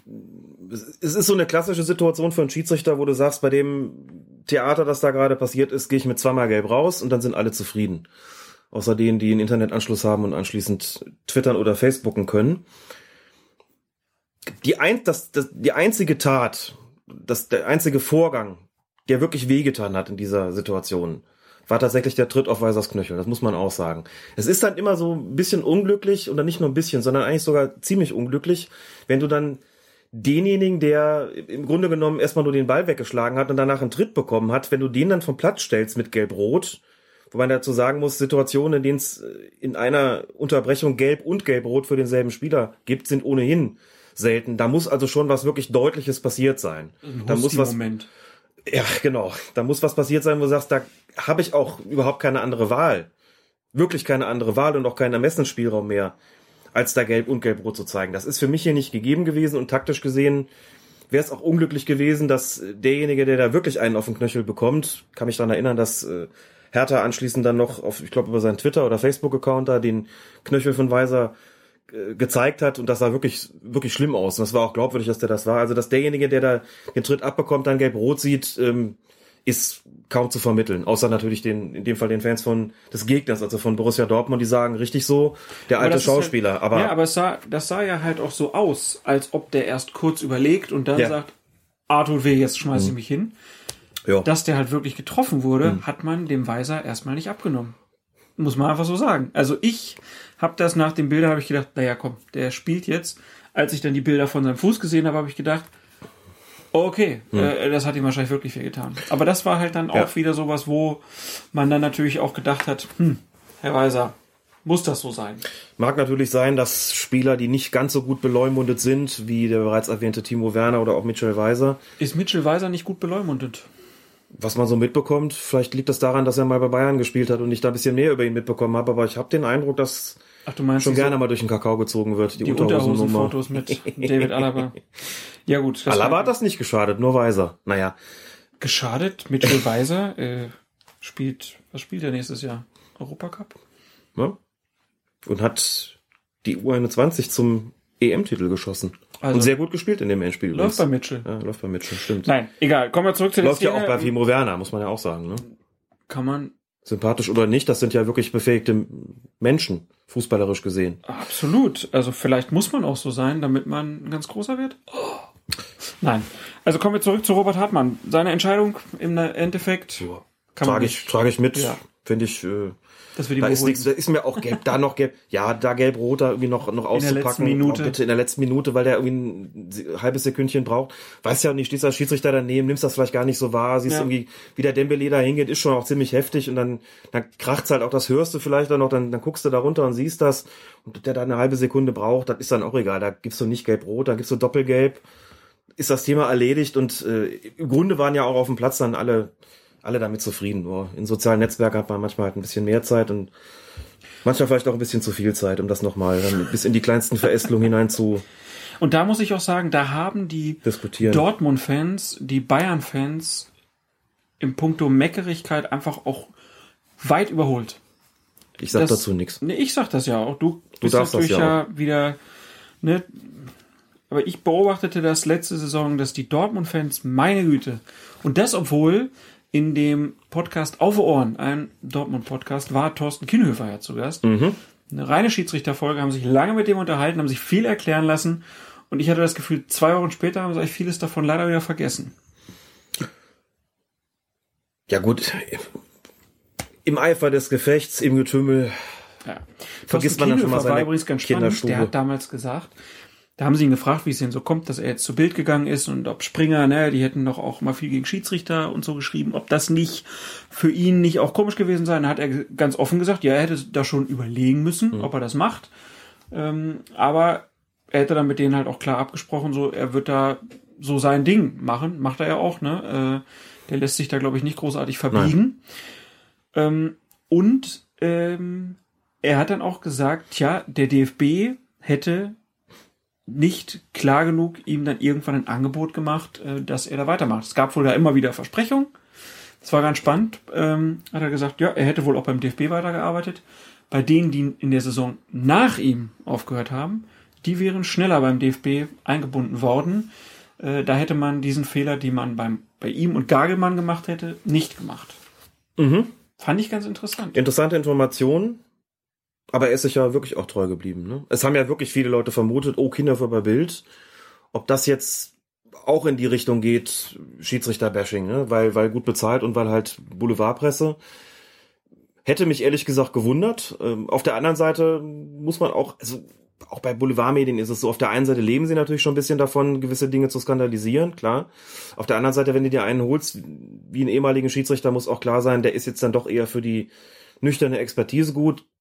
Natürlich manchmal ein bisschen in etwas, sagen wir mal, ähm, Verkürzter Form. verkürzter Form, im Boulevardformat halt, aber ich lese es nicht regelmäßig, ehrlich gesagt, weil es halt auch hinter einer Bezahlschranke sich normalerweise befindet. Wenn ich es mal mitbekomme, ist es aber dann doch in der Regel, wie ich finde, kurz und präzise und nicht so, dass man ihm das irgendwie vorwerfen könnte. Und Gagelmann bei Sky, haben wir ja schon drüber gesprochen, finde Ja. ich einen totalen Gewinn. Ne? Nee, aber die Folge Auf Ohren mit Herrn Kienhöfer kann man nur empfehlen. Ja, das ist gut. War ein ganz nettes Gespräch.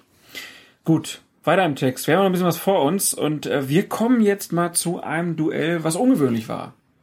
Maskottchen gegen Schiedsrichter und dazu äußern sich leider nicht das Maskottchen, aber ein Schiedsrichter und ein Manager. Hier bei Colinas Erb. Wie lustig fanden Sie es? Nicht so. Ja, in dem Moment unter Anspannung ähm, weniger. Ich glaube, morgen ist es dann vielleicht schon ein bisschen amüsanter.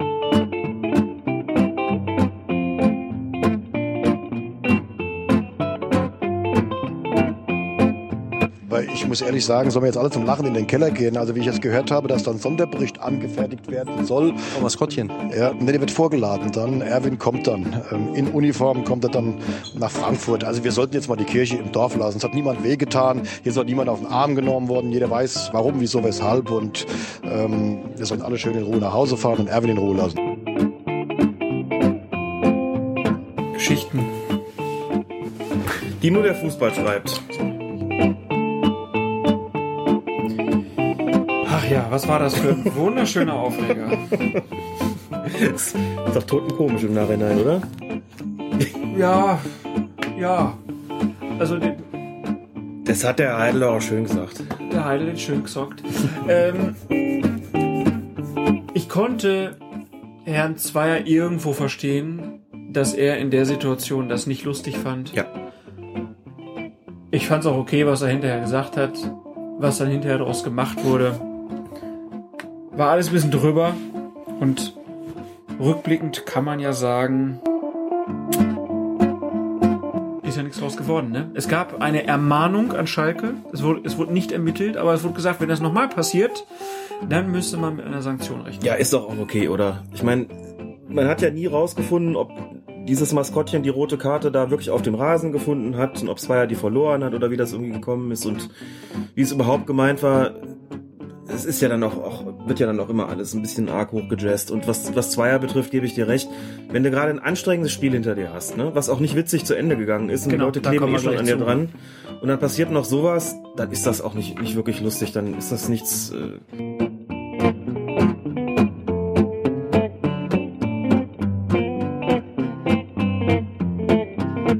Der Erwin, Maskottchen von Schalke 04 und Übeltäter beim Spiel Borussia Dortmund gegen Schalke 04, Revierduell. Und dann nach dem Spiel verliert Herr Zweier seine Karte, Erwin findet sie und findet es ganz lustig, dem Schiedsrichter die Karte zu zeigen. Eine sehr kuriose Szene eigentlich, über die man sich eigentlich nur kaputt lachen könnte, aber Herr Zweier fand es nicht so lustig. Kann ich aber nachvollziehen. Direkt nach so einem Spiel, das für dich auch nicht ganz stressfrei zu Ende gegangen ist, wenn dann noch so eine Geschichte passiert und das so ein bisschen in die Richtung geht, der zieht dich da jetzt gerade auf oder gibt dich so ein bisschen der Lächerlichkeit preis. Ha, schön, zusammen. Da reagiert man als Schiedsrichter dann, glaube ich, auch nicht spontan, indem man dann lächelt und sagt, ja, ganz toll. Wäre die Also, bessere Entscheidung gewesen. Jo. Herr Zweier sollte sich das äh, angewöhnen. Er hat einmal bei Herrn Schmidt, ehemaliger Trainer von Bayer Leverkusen, schon so ohne Lächeln reagiert. Jetzt wieder wäre besser gewesen. Aber vielleicht sagen wir erstmal kurz, was vorher passiert Er hat war. übrigens Grund zum Lachen, Felix Zweier, denn er wurde jetzt als dritter deutscher Schiedsrichter in die Elite Group nominiert in der, bei den UEFA-Schiedsrichtern. Ne? Felix Brüch ist ja schon drin, ja, Dennis Eitekin ist drin und jetzt ist auch Felix Zweier drin. das heißt bessere Spiele Saison. und mehr Kohle. Bessere Spieler, mehr Kohle, genau. Er kann dann auch in der Champions League alle Spiele bekommen. Theoretisch nicht auch zumindest. schon vom Grundgehalt jetzt irgendwie, sind die doch auch in drei Stufen, glaube ich schon. Die Anfänger bekommen Ich kann mir sowas irgendwie nicht 55.000. merken. Ja, ja, da ist was. Und Ne? dann die, die schon länger dabei Ja, sind, ja. das ist ja dann so ein bisschen Ich glaub, beamtenmäßig. Ich bin einfach so, so Ehrenamtler beim Thema Schiedsrichter, dass ich auf diese, Kannst du nicht vorstellen, Gehaltsentwicklung gar nicht so gucke. 55.000 Euro im Jahr verdient jetzt. das kann ich mir schon vorstellen, klar. Ah, du sprachst jetzt von der Bundesliga. Ja, genau. Ah, ich dachte, glaube, du meintest international. Ja, genau, aber wenn die in dieser Elite Group sind, dann kriegen die schon automatisch, glaube ich, mehr. Ja, das ist richtig so. Mehr Grundgehalt. Genau. Das hängt von der Zugehörigkeit ab zu diesen also innerhalb der der der FIFA-Schiedsrichter da und auch glaube ich es hängt davon ab, wie lange du schon in der Bundesliga dabei bist, also wie viel Dienstjahre du sozusagen schon auf dem Buckel hast. Ja. Ob du verbeamtet bist. also, da hat Herr Zweier also Grund zum Lachen, äh, aber in dem Spiel hat er es nicht gehabt. Es war also das Revier Derby und als nur noch wenige Sekunden zu spielen waren, schlug der Schalker Thilo Kehrer eine Flanke in den Strafraum der Dortmunder und Marc Bartra, Innenverteidiger des BVB, unternimmt einen Klärungsversuch. Mit einem Ausfallschritt geht er zum Ball, der ihm daraufhin vom Fuß an den weit ausgestreckten Arm sprang. Zweier ließ jedoch weiterspielen, was Schalkes Trainer Markus Weinziel derart echauffiert. Man muss auch schon hier wieder sagen, der Ex-Trainer Markus äh, Weinziel äh, war derart in Rage, dass ihn der Schiedsrichter auf die Tribüne schickte. So weit oben habe der Arm nichts zu suchen, argumentieren die einen. Der Ball springt ihm doch von einem anderen Körperteil unkontrolliert an den anderen Arm. Das sagen die anderen. Und Ex-Profi Ralf Gunnisch, der schreibt auf Twitter, Marc Bartra habe mit seinen Armen eine Bewegung unternommen, die bei einem Ausfallschritt in Richtung Ball sehr wohl fußballtypisch sei. Was sagst du jetzt? Hat der gute Felgen recht? Äh, man muss ja schließlich irgendwie die Balance halten oder äh, war das ein glasklarer Elfmeter und Herr Zweier lag total falsch? Nein, ganz klarer Elfmeter war es sicher nicht. Und ich fand das Argument von Ralf Gunnisch deshalb so gut, weil es die Diskussion in eine völlig andere Richtung gelenkt hat. Man neigt als Schiedsrichter, äh, in meinem Fall zumindest immer so ein bisschen dazu, vielleicht etwas mechanistisch zu argumentieren. Da würden viele wahrscheinlich auch sagen, tun sie gar nicht, sie achten irgendwie darauf, was äh, halten sie noch für fußballtypisch und was nicht. Aber die Argumentation, so weit oben hat der Arm nicht zu suchen, die hat der gute Felgenralle so mal, mal so, so heißt er auf Twitter, mal so ein bisschen kassiert, indem er gesagt hat, was heißt da, die Arme haben da oben nichts zu suchen? der muss ja irgendwie eben, wie du sagst, die Balance halten, der muss ja auch die Arme irgendwo hintun, wenn er so, so einen Schritt zum Ball macht, wenn er so eine Grätsche macht und dann reißt man sie nun mal nach oben. Und die Argumentation, dass er fußballtypisch, kann ich nachvollziehen. Dass ich das nicht selbst ins Feld geführt habe, hängt entscheidend damit zusammen, dass ich überhaupt nicht die Fähigkeiten besitzen würde, eine Grätsche so auszuführen, dass ich mich dabei nicht fürchterlich auf die Fresse lege. Ich, mit meinem Arm würde ich sonst was machen, aber die würde ich wahrscheinlich gar nicht hochreißen, sondern die wären genau da, wo sie sonst überhaupt Du nicht kannst sein nicht sollten. der Maßstab sein. Hier. Ich kann aber auch nicht der Maßstab sein, nein, ganz bestimmt nicht, das stimmt. Insofern nachvollziehbares Argument zu sagen, man kann nicht immer sagen, die Arme haben grundsätzlich da oben nichts verloren. Das macht es natürlich wieder schwerer für die Schiedsrichter. Jetzt hatten sie gerade einen Anhaltspunkt, ne? so weit oben sagt man, ja, dann ist es halt eher im Bereich der Strafbarkeit. Jetzt kommt ein Fußballer und sagt, naja gut, was soll man denn machen? Kann man schon auch so sagen, aber es stehen, es, es widerstreiten ja auch ansonsten zwei Argumentationen. Hier haben wir ja nochmal das Argument, der Ball springt unkontrolliert von einem anderen Körperteil an den ausgestreckten Arm und zwar nochmal anders als bei Lars Stindl, nämlich deshalb, weil es hier keine Bewegung mit dem Arm zum Ball gibt. Der ist halt hochgerissen und fliegt dann eben dagegen. So, und unter Würdigung aller Umstände fand ich das vollkommen vertretbar und vollkommen angemessen, auch die richtige und bessere Entscheidung, hier weiterspielen zu lassen, wie Felix Zweier das gemacht hat. Auch wenn es komisch aussah, man reagiert ja auch spontan auf solche Geschichten. Man sieht nur, oh, ganz klares Handspiel, hat jeder gesehen, aber sich Gedanken darüber zu machen, war es auch strafbar. Das ist nicht unbedingt immer zwingend der nächste Schritt, schon gar nicht bei Fußballfans, die, die zuschauen. Wir sind dann in der Situation ja auch so und sagen erstmal, ja, muss man das nicht pfeifen? Und ich glaube, hier sprechen mehr Argumente dafür, keinen Strafstoß zu geben, als für die gegenteilige Entscheidung. Insofern alles richtig gemacht, finde ich. Kann man unterschiedlicher Meinung sein. Deutlich. Das ganz gewiss, war Also- Er- Erwin auch. Ja, Erwin war auch sich klar, hier hätte der Schiedsrichter im Bett bleiben sollen, rote Karte kriegen. Ähm, Diese Maskottchen sind auch wirklich eine Plage manchmal, ne? ja, Also, der Grotifant hat sich dann ja für Erwin auch eingesetzt. Ähm, das passt irgendwie ganz gut im Bild. Der, der alte Pöbler mit dem Rüssel.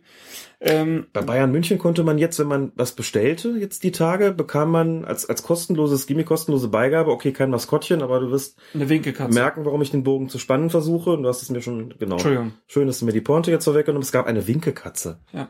Hast du bestellt? Ist das nicht irre? Es wäre für mich der einzige Grund überhaupt, bei den Bayern was zu stellen, diese Winkekatze. So zu schriebst du bekommen. es auch auf Twitter, ja. Und, und die Hoffnung zu haben, dass man Thomas Müller geschickt bekommt.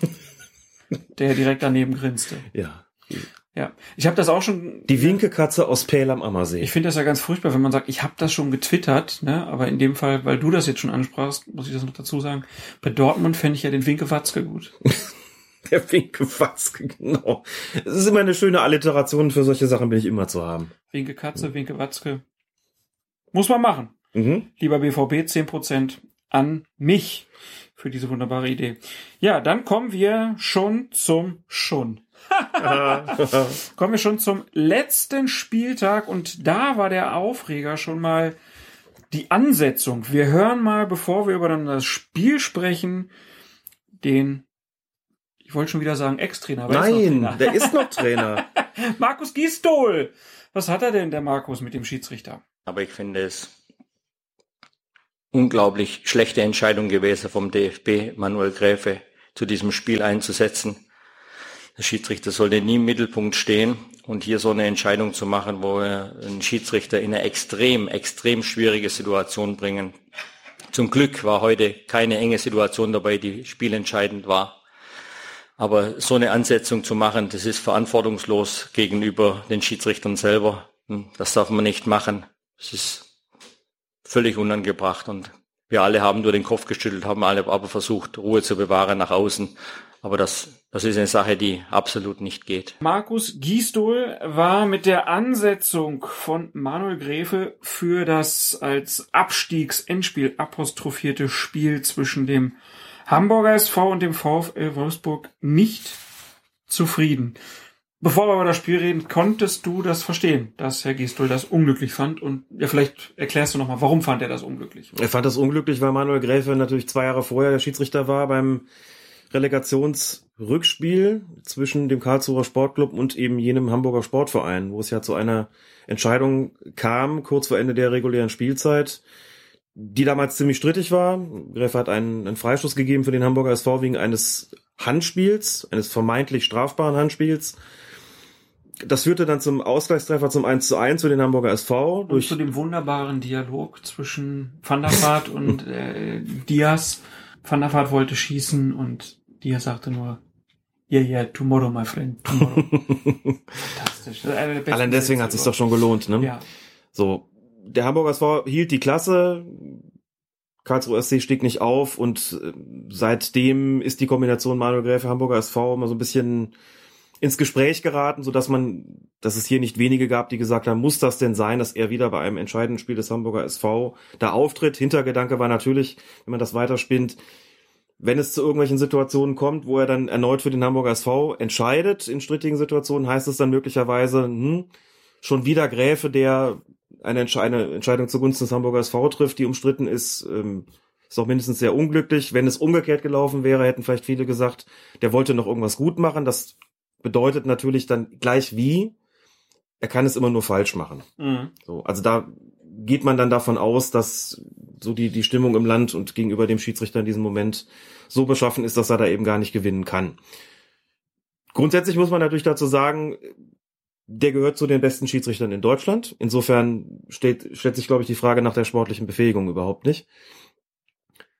Aber man muss natürlich auch die Frage stellen, ob das so glücklich ist. Denn egal, auch, auch wenn man sagt, ey, es geht doch bitte nur um die sportliche Qualifikation, wenn ein Schiedsrichter so im Gespräch ist wie Manuel Gräfe bereits vor dem Spiel, ist das natürlich unglücklich. Sowas sollte man vermeiden und sowas will der DFB normalerweise auch vermeiden. Stellt sich die Frage, warum schickt er nicht einen anderen hin? Und dann kann man so mal durchgehen. Felix Brüch war angesetzt kurz darauf für das Champions League Finale. Da geht dann so ein bisschen die Argumentation, das ist jetzt offiziell nicht so gesagt worden, aber die verläuft dann so ein bisschen in die Richtung, wenn das da irgendwie zu unglücklichen Entscheidungen kommt in diesem Abstiegsendspiel, dann nimmt er das vielleicht mit in dieses Champions League Spiel. Der soll unvorbelastet da reingehen und nicht irgendwie so im Gespräch sein, auch nicht bei irgendwelchen deutschen Fans. Deswegen pfeift er das jetzt nicht. Dann die Verletzungsgefahr. Kondition, Ja. Doppelbelastung. Das wäre schlimm, wenn das Argumente wären, klar. Kurz davor gab es ein Spiel von Felix Brüch, Borussia Dortmund gegen Hoffenheim, haben wir jetzt gar nicht angesprochen, werden wir auch nicht tun. Da ist er kritisiert worden, dann hätte es geheißen, ja, habe ich es doch angesprochen, aber nicht, wenn es nicht weiter ausführen, hätte es dann geheißen, jetzt nochmal so eine, eine krumme Nummer und so einer Ja. Five Champions League Ja. wollte man nicht machen. Punkt. Kann Denn, man ganz kurz ja schon. Ja. Nee, komm mal nachher zu, ist egal. Dennis Eitekin, Schiedsrichter DFB-Pokalfinale, deutsche Nummer zwei. Im Grunde das, dasselbe, da hat man auch gesagt, der pfeift eine Woche später das Pokalendspiel. Also auch da, der soll dann nicht irgendwie am letzten Spieltag sowas pfeifen, damit nicht unter Umständen, wenn es doof läuft, da irgendwelche mit negativen Vibrations in diese Partie geht. Vibrations bei Eitekin ist auch gut. Der ähm, ja. den Prozent von Astro TV. Ne? Ey, Ja, ich. Mag sein. Oder vielleicht auch nicht mehr. Ich weiß es gar nicht so genau. Und dann hat man Manuel Gräfe genommen. Ich weiß nicht, man, man kann natürlich sagen, wie, naja gut, schauen wir doch mal, warum, was ist denn mit den Schiedsrichtern, die jetzt aufgehört haben? Wolfgang Stark, Jochen Drees, Günther Perl, alles gestandene Bundesliga-Schiedsrichter, die dort in der Lage sein sollen, sollten so ein Spiel über die Bühne zu bringen. Da wäre dann die Argumentation in die Richtung verlaufen, naja, ist ihr letztes Spiel. Stell dir vor, die setzen das in den Sand. Ist auch nicht so schön, wenn sie dann damit ihre Karriere beenden. Ne? Also irgendwie fand man immer Argumente, warum man dann die Schiedsrichter nicht eingesetzt hat mit der Argumentation, da nehmen die dann irgendwas Negatives vielleicht mit. Und dann ist der einzige, den man noch findet, Manuel Griff. Nee, und das ist halt so der Punkt, wo ich denke, naja gut, da fiele mir jetzt zum Beispiel Tobias Stieler ein. Ja. Also das, so- die Pause, die ich jetzt gemacht habe, äh, lag jetzt übrigens gar nicht daran, dass ich jetzt nachdenken musste, wer denn, sondern dass ich jetzt tatsächlich einen Moment gebraucht habe, um mir den, den Vornamen von Tobias Stieler wiederzufinden. Das ist gerade Sei dir liegt an der, an der vorgerückten Zeit. Wir haben noch keinen Tropfen Alkohol getrunken. Leider gerade ein. nicht. Sollten wir gleich mal Das tun. sollten wir gleich dringend nachholen. Da steht ein amerikanischer Whisky, der ist wirklich super lecker. Ey, 50 Euro gekostet die Flasche, ist wirklich großartig und ist auch nicht so nicht so malzig. Der könnte dir also tatsächlich auch schmecken. Gut, vielleicht fangen wir mit dem Bier erstmal an gleich. Ach Oh, was? äh, Also, Ähm, oder Marco Fritz ja. beispielsweise. Um nur zwei Namen zu nennen, die Genau. wären doch dick in der Lage gewesen. Weiß ich nicht, warum man dann Manuel Gräfe so einer Situation aussetzt. Auf der anderen Seite muss man ja auch sagen, ich stehe ja schon, stehe ja schon ziemlich auf Manuel Gräfe. Das ist halt einfach, das ist eine so arschcoole Socke. Muss man jetzt einfach mal ganz bisschen Fanboy-mäßig mal so rüberbringen. Wir haben das ja damals auch gesagt, wer das, Das nicht. klang jetzt gerade so, als ob irgendwie, keine Ahnung, mit 40er sagt, er steht auf Hallo? Justin Bieber. Ja, natürlich. Es, Manuel Gräfe ist quasi der gealterte Justin Bieber der Bundesliga-Schiedsrichter. Das muss man jetzt auch mal an der Stelle so sagen. Ich hoffe, der hört das nicht. Aber ich glaube, der, glaub, der hört sich so einen Quatsch nicht an, der den, den wir neue, hier der machen. neue Crush von Alex Feuerherd.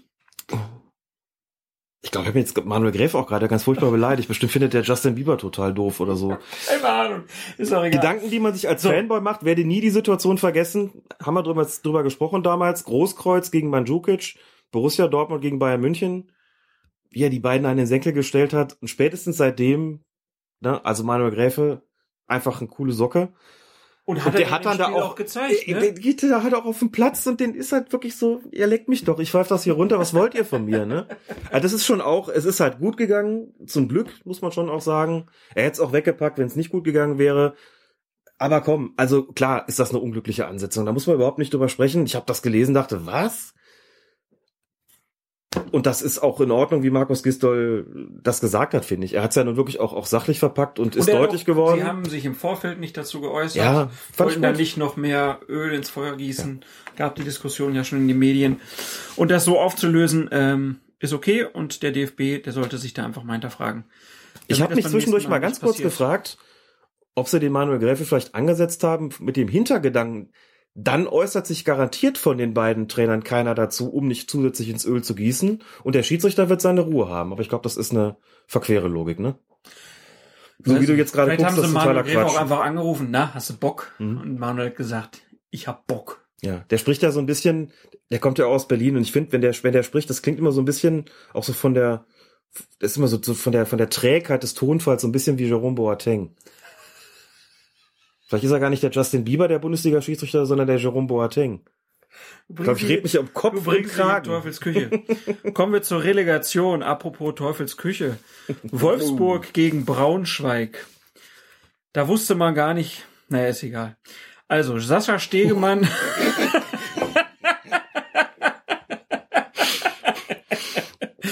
Das Moment gebraucht, bis es angekommen ist. Sascha Stegemann leitete das Hinspiel in Wolfsburg und in der 34. Minute ähm, da gibt er einen Strafstoß für die Gastgeber, als Yunus Mali abzieht und Gustav Walzwig den Ball aus kurzer Distanz an den Arm bekommt. Unmittelbar zuvor hat Mario Gomez bei der Ballannahme die Kugel mit der Hand gestoppt, was unbeanstandet geblieben ist. Der Elfmeter wird dann verwandelt und der Schiedsrichter, der sah sich hinterher heftiger Kritik ausgesetzt. Walzwig klingt ein bisschen wie so ein, wie so ein Ikea-Produkt, ne? Ich dachte, ich tu dir mal einen Gefallen, dass ich jetzt Spieler von Eintracht Braunschweig, aber das Walzwig. kommt ja, jetzt doppelt und ja, oder? ja, das könnte Klingt so, wie so ein Bettgestell. ja.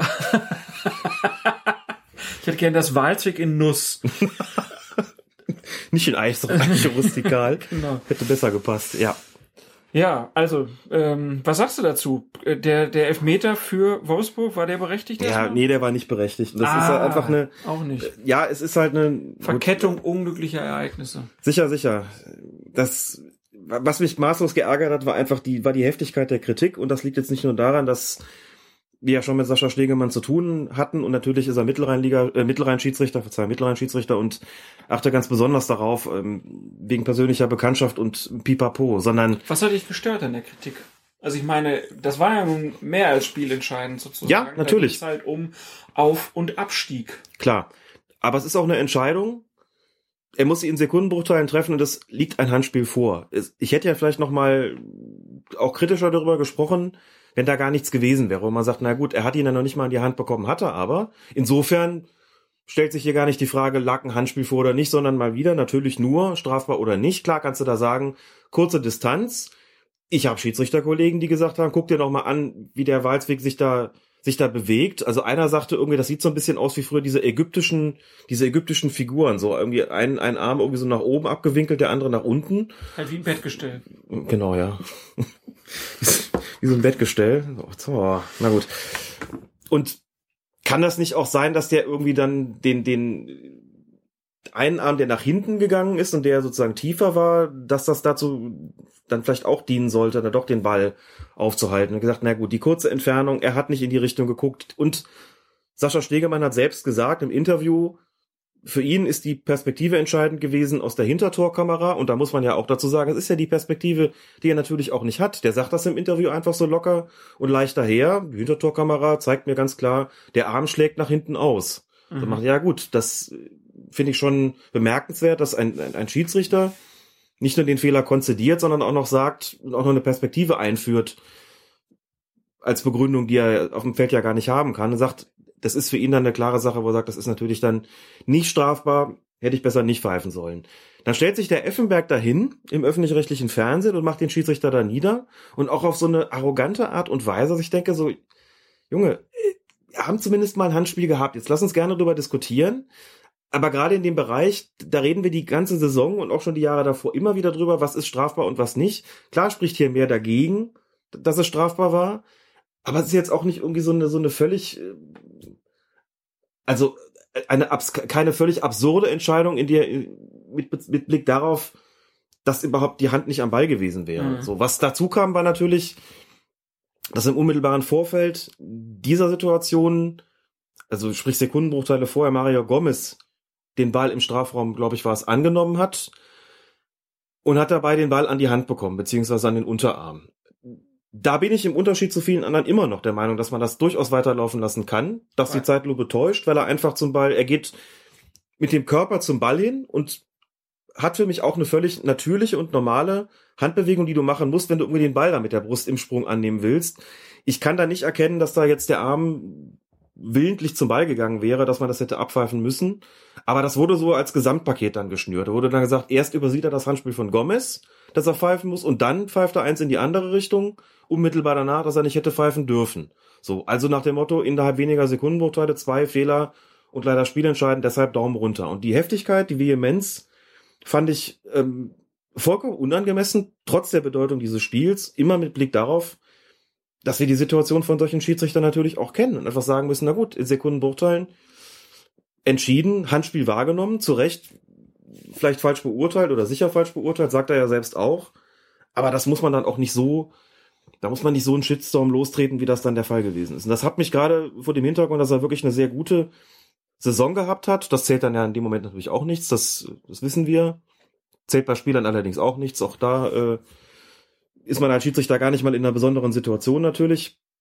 Da zählt dann nur das Kurzzeitgedächtnis. Aber das hat mir schon sehr, sehr leid getan. Hat mich auch schon, schon ehrlich, ehrlich erschreckt, was da passiert ist. Das fand ich nicht in Ordnung. Das ist mir deutlich zu weit gegangen. Der Videobeweis hätte geholfen? Der Videobeweis, tja, auch so eine Sache, ne? Der Videobeweis, was, was hätte er gezeigt? Wird der in der Relegation überhaupt angewendet? Ja, Relegation kommt da zum, zum Tragen.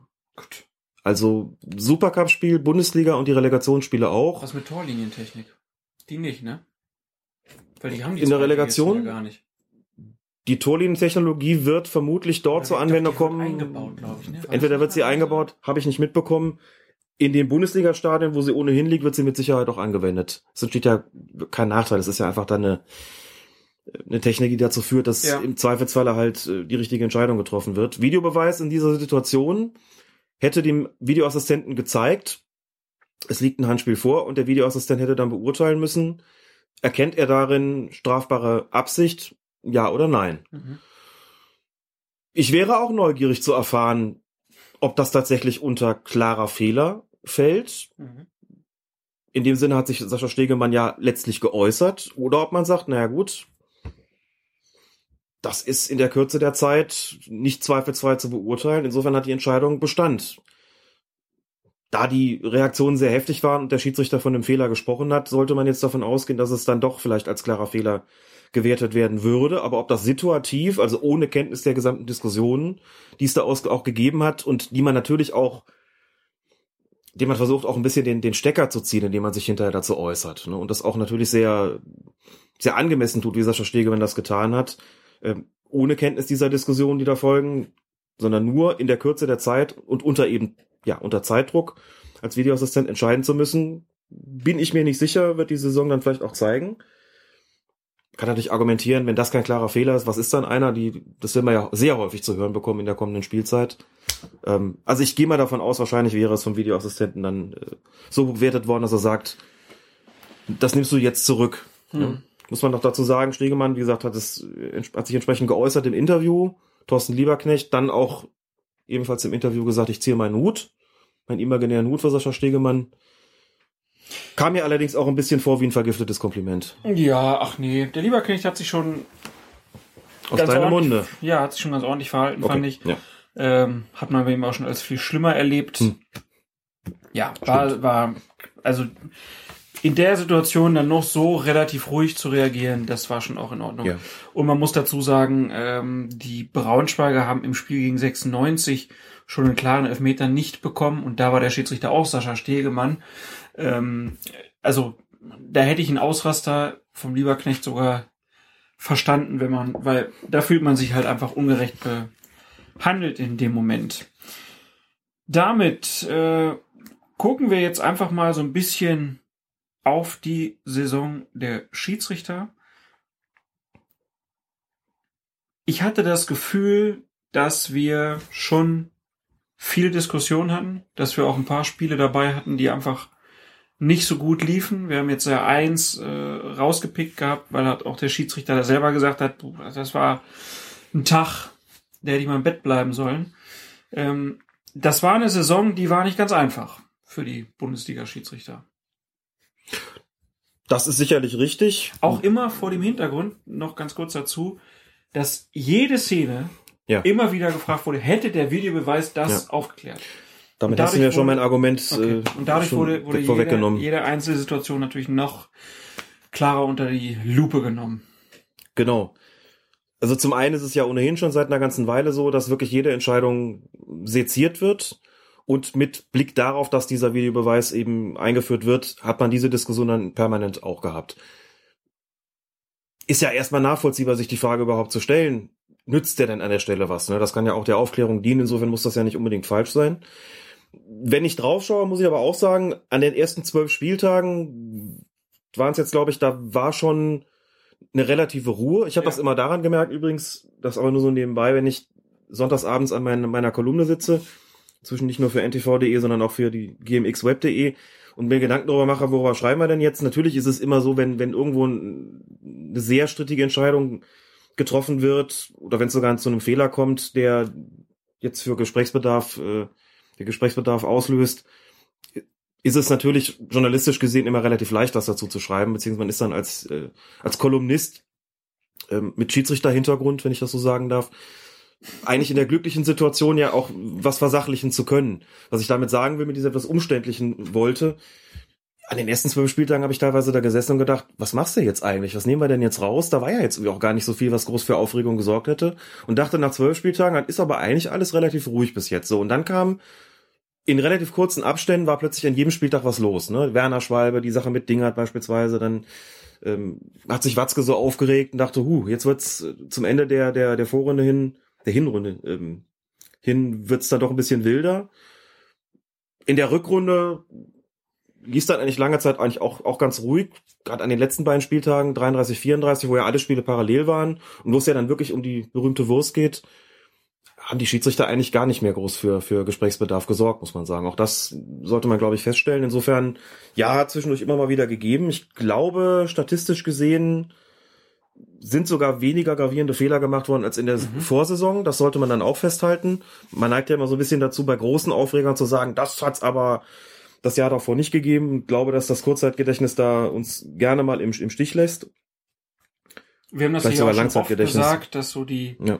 dieses mediale Sezieren, also dass du halt jetzt auch bei jeder Szene noch dazu zigtausend Leute hast, Ja. die selber an ihren Bildschirmen diese Sachen auseinandernehmen und vielleicht noch ein Detail erkennen, Genau. was sonst früher keiner erkannt hätte. Und das wird dann so aufgepustet und aufgeblasen, ähm, dass dadurch sich wahrscheinlich auch mein Eindruck verfestigt hat, dass es Stürmer äh, Mhm. oder dass es eine schwierige Saison war.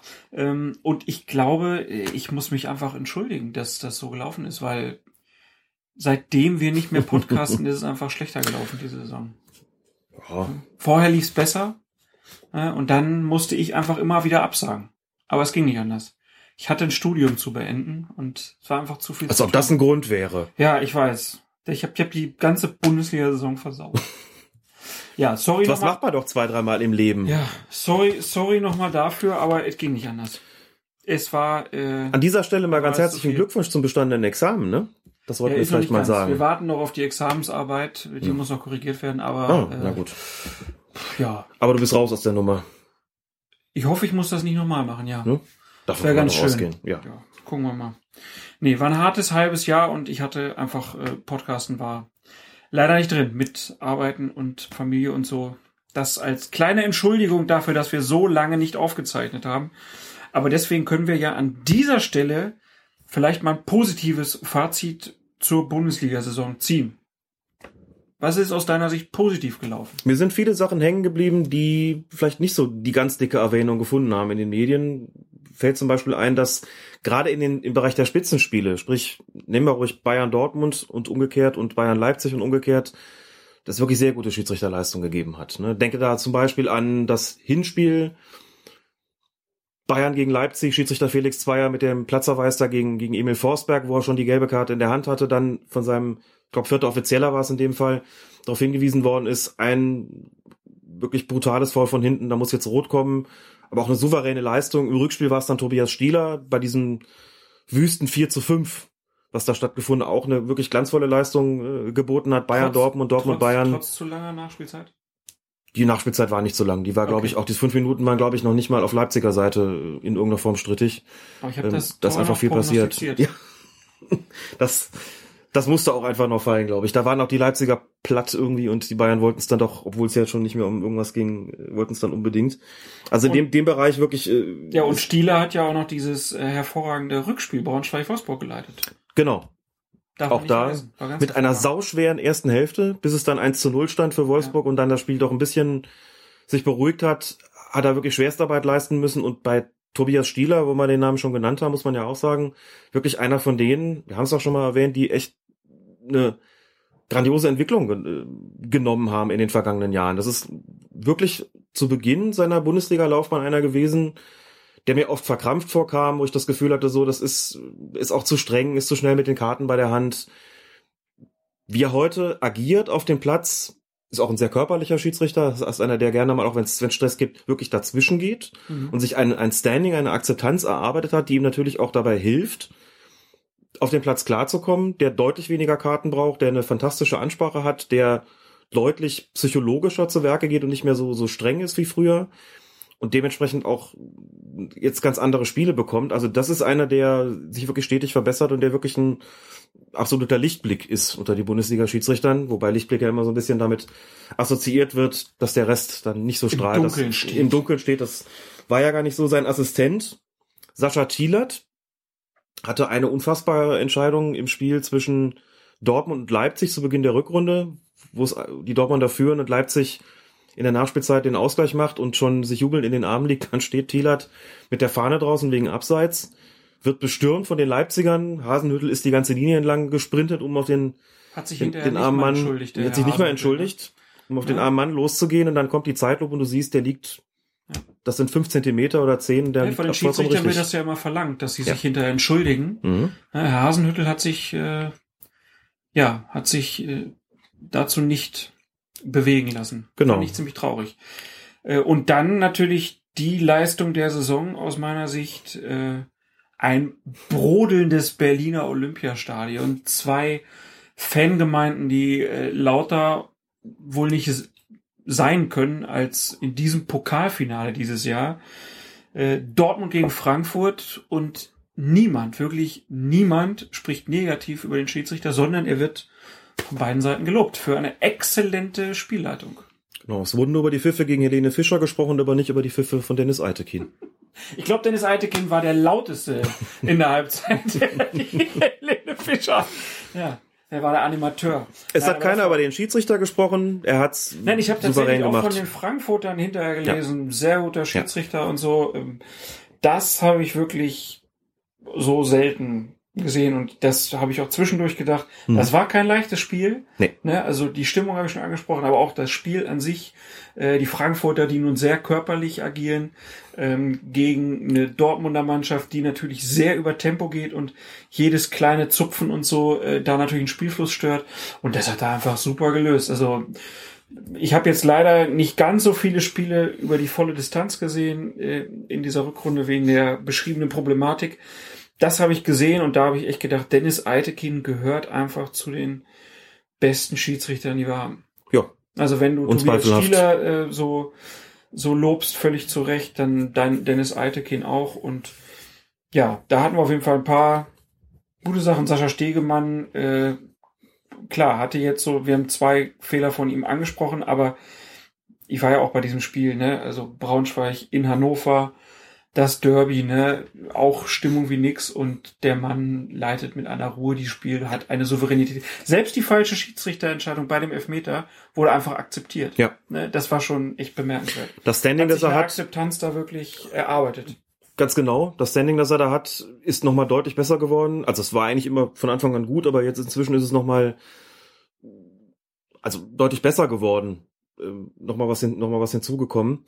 Ich erinnere mich zum Beispiel an das Spiel zwischen Leipzig und dem Hamburger SV, da gab es diesen lustigen Kofferwurf von, von Willi Orban, weiß nicht, ob du dich daran erinnern kannst. Ja, da ging es dem, das hat Leipzig ja verloren mit 0 zu 3. Ja, ich ich glaube, am schon Stand von 0 zu 2, genau.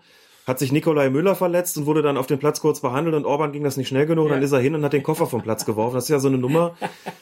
Das passiert ja auch nur höchst selten. Und das ist, das ist dann auch so ein Fall, da musst du als Schiedsrichter, klar, es ist eine Unsportlichkeit, trotzdem musst du in dem Moment dann auch eine Trans nicht nur eine Transferleistung erbringen, dir sagen, was mache ich denn jetzt eigentlich damit, sondern du musst irgendwie, irgendwie musst du ja auch handeln. So, und dann gab's so eine, so, so, so eine der Großaufnahme. Szenen. Mega absurd, Ne? oder? Erwin und dann Willi Orban. Ja. Ja. Die beiden waren schon echt gut. Hatte ich schon fast vergessen. Herrlich. Wir haben es jetzt nicht groß mit, mit reingenommen, Ja. weil es halt regeltechnisch nicht so, dann doch wieder nicht so interessant war, aber ich habe es wirklich noch vor Augen, wie, wie, also, wie die Beteiligten auch geguckt haben. Und dann stehst du als Schiedsrichter natürlich auch da und überlegst dir, was, was mache ich jetzt? Und klar, der schmeißt den Koffer da vom Platz und sorgt natürlich dafür, dass es zu so einer kleinen Rudelbildung kommt. Logischerweise, Die gegnerische Mannschaft. Unser Koffer! Was macht der mit unserem Koffer? also Ja. musste so einen natürlich mit Gelb verarzten. Und da gab es so eine Nahaufnahme von Sascha, oder Close-Up, wie man da im Fernsehen, glaube ich, sagt. Und da hast du gesehen, so der, als er den Orban zu sich kommen lassen hat, hat er auch so ein, so ein Gesicht gemacht, kann ich gar nicht beschreiben, auch so ein, so, so ein, ey, was war das denn bitte? Ja. So, und dann gelb gezeigt, noch ein paar passende Worte gesagt und auch absolute Akzeptanz für diese Entscheidung gehabt. Gut, das sollte man dann bitte auch nicht, nicht, nicht weiter in Zweifel ziehen, was da geschehen ist, aber Ja. Sascha Stegemann hat sich ähm, dann auch nochmal im Laufe seiner Bundesliga-Zeit einfach gemacht. Da kommt natürlich die Erfahrung dazu. Die Leute kennen ihn schon und er kennt auch die, die, die entsprechenden Spieler, kann da äh, mit umgehen. Das ist ja dann auch kein Zufall, dass er es dann ist, der dieses Relegationshinspiel bekommt. Ne? Da ziehen die ja keine Lose, sondern das ist dann auch eine Anerkennung dafür, dass er einfach nicht nur eine sehr gute Saison gepfiffen hat, sondern eben auch eine entsprechende Entwicklung gemacht hat. Dass da mal so eine unglückliche Entscheidung dazwischen rutscht, Passiert. die, die natürlich äh, gerade bei so einem Handspiel passieren kann, dass da da der Effenberg dich dann lang macht im Fernsehen, du denkst, Junge, halt doch einfach deinen Mund. ja gut, aber Das Effen- ist normal, das, machen sie alle mit und das macht dich dann. Das ist dann wirklich mal so ein Fall, wo man sagen kann, äh, da Effenberg kommst du im Zweifelsfall nur noch stärker schon, zurück. Effenberg war schon immer dafür bekannt, dass er die Regeln besonders gut kennt. Ja, genau. Der, ich glaube, der wollte auch einen Schiedsrichter-Podcast auch machen. Ich das jetzt richtig. Egal. Nur über meine Leiche. Ähm, ich weiß, du hast das eigentlich viel später vorgesehen, aber lass uns doch mal einmal kurz noch über die die Newcomer, die jetzt in der Bundesliga waren. Mhm. Ähm, wie haben dir die so gefallen? Sind die gut in der Bundesliga angekommen oder gab es da welche, wo du sagst, na, die müssen sich noch steigern? Nö, die haben eigentlich alle gut mitgemacht, muss man sagen. Keiner dabei gewesen, bei dem man jetzt gesagt hätte, wie konnten sie den denn aufsteigen lassen? Ja. Wäre auch schlimm, wenn es so wäre, muss man sagen. Also Klar. da darf man keine personellen Fehlentscheidungen treffen von Seiten des DFB. Das wirkt sich sehr gravierend aus. Fand eigentlich alle, alle sehr in Ordnung. Robert, äh, Robert Kampka war möglicherweise der stabilste. Haben Osmans hat's aber auch gut gemacht. Die haben sich eigentlich alle gut eingefügt, haben alle ihre, ihre acht Spiele bekommen, waren es, glaube ich. Das ist so der Schnitt. Das ist in der ersten Saison. Saison sind acht Spiele normal. In der zweiten bekommst du dann schon deutlich mehr. Weiß, Müssen sie ja auch, weil es haben ja wieder Natürlich. welche aufgehört. Genau. Wolfgang Stark, neuer Rekordhalter mit 345 Bundesligaspielen und neuer Trikotbesitzer zum Abschluss. hat mit Christoph Kramer, wir haben das vorhin schon gehört, ähm, das Trikot getauscht. Ja, mit Wolfgang Stark, der ist jetzt auch nochmal Bundesliga oder Schiedsrichter des Jahres geworden, des DFB. Mhm. Und die Schiedsrichterin des Jahres ist Bibiana Steinhaus, die sich neben diesem Titel auch über den Aufstieg in die erste Bundesliga freuen durfte und darf weiterhin. Bibiana Steinhaus ist dann auch ähm, die älteste der vier Aufsteiger. Sie ist 38. Ähm, das heißt, ich habe jetzt noch ein Jahr, um in die Bundesliga zu kommen. Genau, dann fangen wir an. Ne? Sven Jablonski 27, Martin Petersen 32 und Sören Storks 28 sind auch noch aufgestiegen. Bisschen ärgerlich für die drei, die waren jetzt überhaupt kein Mhm, Thema, weil stimmt. es einfach das große Thema ist. Ähm, Bibiana Steinhaus, die erste Schiedsrichterin in der Bundesliga. Ähm, ja, äh, kann man ja auch einfach nur grat zu gratulieren. Ich, ich glaube, dass ihr Weg wahrscheinlich auch einfach ein bisschen schwieriger ist als der von ihren männlichen Kollegen in die Bundesliga, Jo. weil es eigentlich in jeder Liga, in die sie aufgestiegen ist, erstmal Vorbehalte gab. Mittlerweile hat sie sich auch durch ihre Arbeit als äh, vierte Offizielle, wir haben das oft genug hervorgehoben, auch in der Bundesliga ein Standing erarbeitet, dass sie, glaube ich, mit der Akzeptanz keine großen Probleme haben wird. Ich hoffe für sie, dass sie in den ersten Spielen erstmal Spiele bekommt, die sie, äh, wo sie nicht so einen Stegemann-Moment hat, wo man vielleicht auch einfach nur falsch liegen kann, sozusagen, sondern dass sie da, weil der Druck wird enorm sein. Die mediale Aufmerksamkeit wird Klar. riesig sein. Jede Aktion wird gerade an den ersten Spieltagen abgefilmt werden bis zum geht nicht mehr. Das wird ganz anstrengend. Ähm, Und man darf gespannt sein, ob die, die Medien, die jetzt geschrieben haben, sensationell und ganz toll, dass das jetzt schon, dass das möglich ist, muss man auch dazu sagen, Ja. das ist in einer der bedeutenden großen europäischen Ligen eine Premiere. Ja. Es hat schon in andere, andere Ligen gegeben, in der Schweiz zum Beispiel, wo es Schiedsrichterinnen in der höchsten Spielklasse Mhm. gab, aber so England, Deutschland, Frankreich, Spanien, Italien etc. ist sie tatsächlich die erste und bin gespannt, ob die Medien, die sie jetzt auch so gehypt haben, dann nicht diejenigen sind, die in die andere Richtung kippen, wenn es dann vielleicht mal nicht so läuft, sondern dann wirklich auch so konsequent sind zu sagen, wir beurteilen sie wirklich ausschließlich nach ihrer Leistung. Das heißt, wenn sie ein gutes Spiel macht, wird sie gelobt, wenn sie ein schlechtes Spiel macht, wird sie kritisiert oder wie das halt üblich ist. Ja. Ich glaube, dass sie, glaube persönlich, dass sie überhaupt keine Mühe haben wird, sich in irgendeiner Form Akzeptanz bei Spielern, Trainern etc. zu erarbeiten. Denn, hast du schon gesagt, erstens kennt sie die alle schon, das ist immer von Vorteil. Zweitens wird das gemeinhin auch als ihre Stärke beschrieben und nach meiner Ansicht nach auch, meiner Ansicht nach auch zu Recht. Die Art und Weise, wie sie mit Spielern kommuniziert, wie sie mit ihnen umgeht, wie sie auch taktisch vorgeht in ihren Spielleitungen in Bezug darauf ist herausragend gut. Das wird in der Bundesliga mit Sicherheit nicht anders sein. Es gibt einen sehr schönen Artikel, sehr lesenswerten Artikel im, da gab es vor einiger Zeit, schon, stand der Aufstieg schon fest, im Magazin der Süddeutschen Zeitung. Der war, der ging, da durfte ein Reporter an Orte, wo wir nicht gedacht hätten, dass man dort Reporter hinlässt. Also So schon ist auch in der Und das- Vorbereitung, in der, in der Sommerpause, Ja. äh, in der, ich glaube, es war in der Winterpause, ne, wo sie dann ja im Trainingslager auf Mallorca waren und Genau. da wird auch ganz eindrücklich beschrieben, wie so die Bewertung war, dass es dann auch wieder schon Stimmen gab, ach, wollen sie jetzt wieder nicht aufsteigen lassen, als so bestimmte Benotungen Mhm. durchgesickert sind. Ja, sehr guter Artikel, sollen wir nochmal verlinken. Und da ging es auch um ihre Stärken und Schwächen. Und in Bezug auf die Schwächen war da recht eindeutig die Rede davon, ihr fehlt es oder fehlte es, das wird man eben sehen müssen, an möglicherweise dann doch an, an Athletik beziehungsweise an läuferischen Vermögen. Also es wurde so ein bisschen so dargestellt und das war ihr, glaube ich, auch selbst klar, dass das Tempo in der ersten Bundesliga noch mal ein anderes ist als in der zweiten, dass sie daran arbeiten muss. Und es wurde in dem Text auch deutlich so geschrieben, dass das genau der Bereich ist, in dem sie, an dem sie schwerpunktmäßig arbeitet. Das wird man dann sehen müssen, aber ich habe da ehrlich gesagt, äh, also wüsste jetzt nicht, warum ich da Bedenken haben sollte, stünde mir ohnehin nicht zu. Und ähm, ja, nachdem es in dem vergangenen Jahr nicht geklappt hat, viel kritisiert worden ist, hat es jetzt dann doch, hat es jetzt doch geschafft. Das aber natürlich auch unter der Maßgabe, das muss man schon auch nochmal ganz klar dazu sagen. Die steigt nicht auf, wenn sie nicht ihre Leistung wäre nicht aufgestiegen, wenn sie ihre Leistung nicht bestätigt hätten. Ne? Damals haben alle gesagt, kann doch nicht sein, die machen dann eine Punktetabelle, die ist erste, wieso steigt die nicht auf? Und dann heißt es dann, oh ja, aber die Jahren davor war das nicht so. Wo zählt das denn? Wir haben da schon gesagt, das war bei anderen auch so. Und offensichtlich hat sie es ja bestätigt, denn es ist vollkommen ausgeschlossen, dass der DFB sich da irgendwie treiben lässt von, von irgendwelchen Medien, so nach dem Motto, jetzt mach doch mal. Also dass es natürlich ein Thema sein wird, ist vollkommen klar. Es ist ja auch was Besonderes. Das muss man ja wirklich so sagen. Ja, und das ist auch toll. Also dieses Vorbild, glaube ich, jetzt auch für viele Mädels, die da einfach zugucken, die jetzt genau wissen, so, boah, das kann ich auch schaffen. Äh, das ist einfach eine ganz, ja, tolles Vorbild. Ne? Ähm, Finde ich schon mal ganz hervorragend. Der Rolle wird sie auch absolut gerecht. Ähm, und ja, in diesem Artikel wird ja halt auch dann, glaube ich, geschrieben, dass sie auch überlegt hat, ob sie aufhört, ne? weil mhm. sie hat ja alles erreicht. Sie durfte dieses Jahr auch mal das Frauen Champions League Finale pfeifen, weil endlich mal ja. nicht zwei deutsche Mannschaften im Finale waren oder nur eine Mannschaft aus Deutschland. Da durfte sie aber nicht ran. Jetzt hat sie sozusagen da auch den Haken. Eigentlich konnte sie praktisch nicht mehr erreichen, hat nicht mehr damit gerechnet, noch aufzusteigen. Jetzt hat es geschafft. Äh, von unserer Stelle dazu herzlichen Glückwunsch. Aber natürlich auch nochmal an die drei anderen. Svenja Blonski, Martin Petersen und Sören Storks. Über die werden wir dann in der nächsten Saison sicherlich öfter sprechen. Ähm, Wolfgang Stark nochmal auch, ich glaube, 345 Spiele, wir haben es gesagt, ist so ein Schiedsrichter, der auch, der war ja mal der beste Schiedsrichter aus Deutschland, ne? hat international auch alles gepfiffen, ja. ähm, hat dann wurde dann sozusagen von Brüch ein bisschen überholt. Ähm, was hat ihn so ausgezeichnet? Wo wirst du ihn vermissen?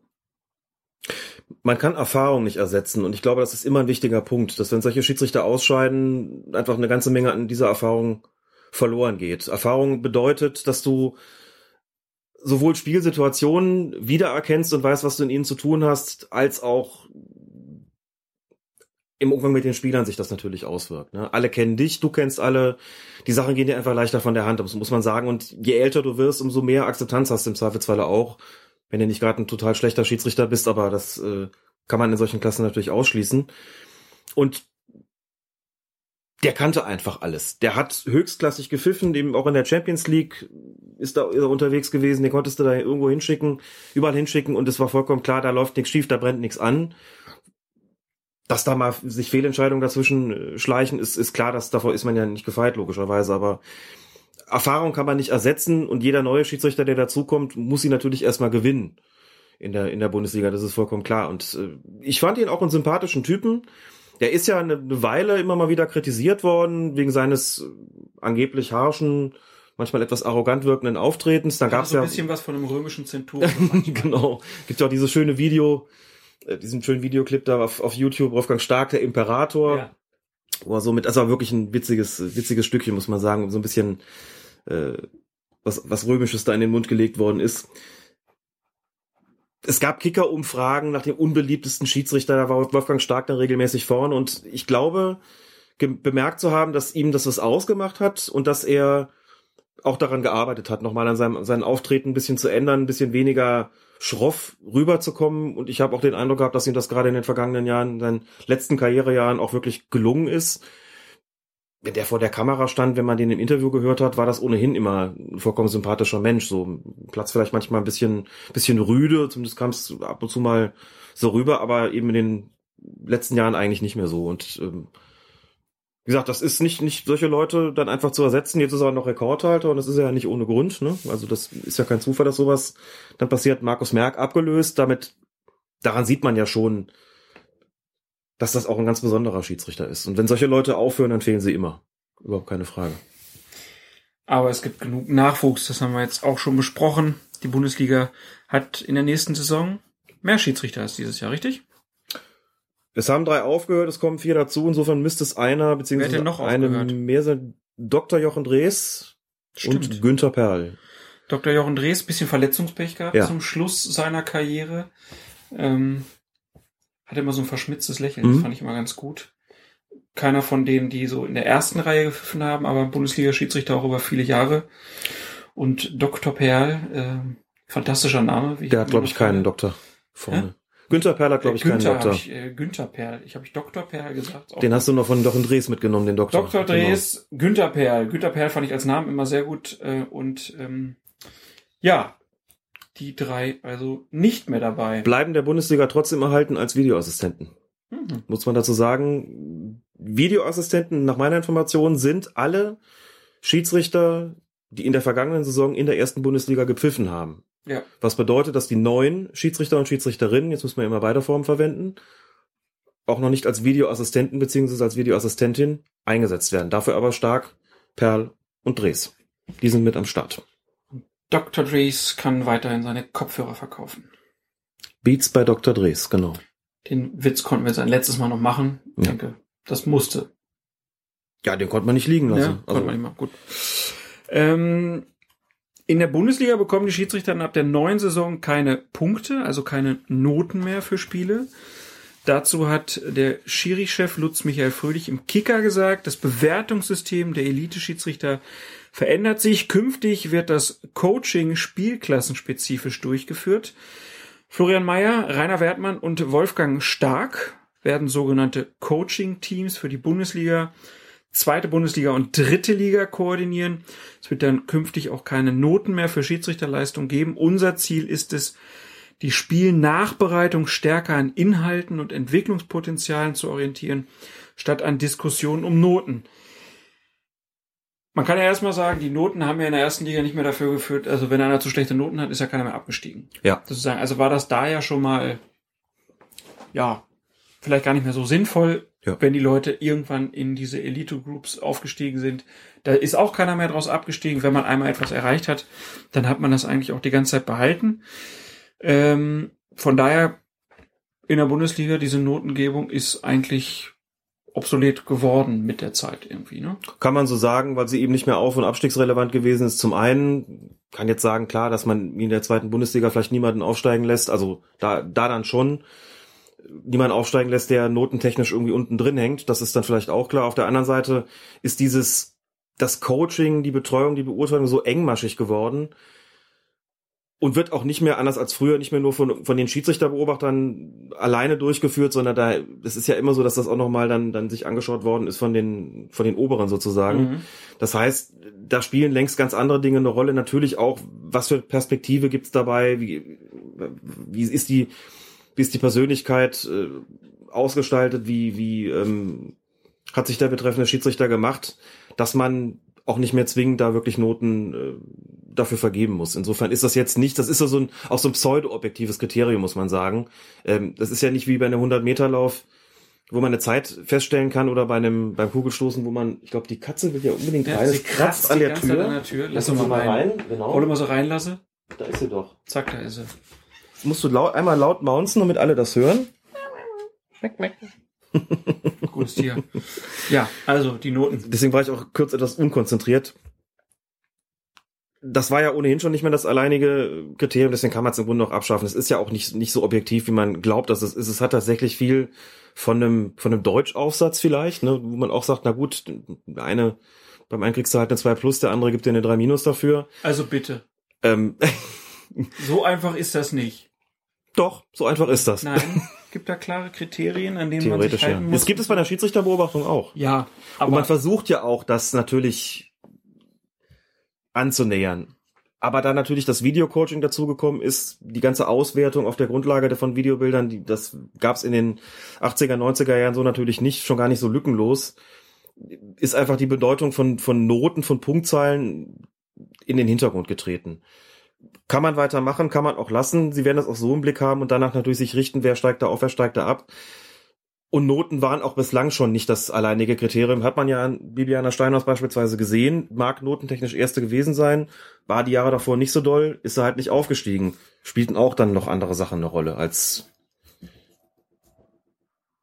die Beurteilung in den Spielen. Aber ist es nicht Deshalb- denn teilweise auch schwieriger, dass man vielleicht noch mehr dem ausgesetzt ist, was andere sich so einfach so ein Bild für dich oder ein, ein Bild von dir sich entwickeln und dass man keine harten Kriterien, also ist es für die Schiedsrichter nicht schwerer, dass man dann vielleicht gar nicht so genau weiß, wo man steht? Also du bist ja Mhm. dann auch viel mehr so, dass du, klar können die dir sagen, ja, deine Perspektive ist äh, erste Liga oder eine Perspektive ist zweite Liga oder so. Ich könnte mir vorstellen, dass diese Noten auch so ein bisschen Halt gegeben haben, dass man halt gesehen hat, okay, das ist mein Bewertungsbogen und die und die Note habe ich und so stehe ich und das ist der Vergleich mit den anderen. Weil Das Ziel Klar. von allen Schiedsrichtern ist ja immer aufzusteigen, ist ja klar. Gerade in den Bereichen. Und jetzt haben wir da diese, diese Kompetenz- oder Coaching-Teams, ähm, wo ja dann erfahrene Leute, die betreuen, kennt man ja, das ist auch sicherlich sinnvoll, aber so ganz ohne Noten ähm, und dann jetzt nur mit Entwicklungspotenzialen, das ich stelle mir das für die Schiedsrichter selbst. mir Das wird ungewohnt vor. sein, das glaube ich auch. Denn wenn auch du weil das. du es ja unten nicht hast, ne? Du fängst mit Noten Richtig. an und irgendwann wird Ja. gesagt, so jetzt gibt's keine Noten mehr, jetzt gibt's nur noch Entwicklungspotenziale. Genau, insofern wird das, das wird, wird sicherlich seltsam sein, wenn du dann da hochkommst, dann damit konfrontiert zu sein. Möglicherweise wird es auch den einen oder anderen geben, der sagt, dass äh, ihm, also weiß nicht, wie es in puncto Transparenz ist, dass du halt sagst, wenn ich eine, eine Punktzahl für meine Spielleitung bekomme, ist das wirklich halt ein, also zumindest auf dem Papier ein Hardfact, an den ich mich irgendwie halten kann, der so eine Vergleichbarkeit sofort sichtbar macht natürlich, der dich sofort einordnet. Auf der anderen Seite weißt du schon lange, dass es eben nicht das Einzige ist, was da, was dabei eine Rolle spielt, sondern dass es viele andere Faktoren eben auch sind. Wie gesagt, Persönlichkeit, Entwicklungspotenzial etc., Alter, ähm, dass die, die eine Rolle spielen. Glaube deswegen, dass es eben, wie du sagst, zunehmend obsolet gewesen ist. Aber dass es erstmal ungewohnt ist, könnte ich mir schon vorstellen. Denn, also ich kenne es im Amateurbereich halt auch nicht anders, obwohl es auch da so ist, muss man sagen, dass gerade im, im höherklassigen äh, Amateurbereich eben auch längst nicht mehr nur die Noten entscheidend sind. Ne? Wenn ich vom Mittelrhein ausgehe, da haben wir beispielsweise einen sogenannten Perspektivkader, da sind jüngere Schiedsrichter drin, die im Grunde genommen auch eine, eine Art eigene Gruppe bilden, zumindest hinsichtlich ihrer Bewertung. Und wo auch vollkommen klar ist, aus deren Kreis wird es immer Aufsteiger geben, selbst wenn die notentechnisch vielleicht unter, also jetzt nicht auf den aufstiegsverdächtigen Plätzen liegen, gemessen am Gesamtklassement. Aber trotzdem wird man sagen, ihr seid diejenigen, die die Perspektive haben. Also wird es aus euren Kreisen immer, immer Aufsteiger geben, auch wenn sie nicht ganz vorne stehen, im Vergleich zu denjenigen, die nicht in, zu diesem Perspektivkader gehören. Oder sind vielleicht Schiedsrichter aufgestiegen oder, oder werden aufsteigen, wo man sagt, die haben jetzt äh, auch, auch altersmäßig eine ganz besondere Perspektive oder bringen gewisse Skills mit, gewisse, gewisse Fähigkeiten, die sie jetzt aus der Masse abheben, auch wenn es vielleicht noch an der einen oder anderen Stelle mit der Spielleitung hapert. Sagt man vielleicht trotzdem, da ist so ein Potenzial.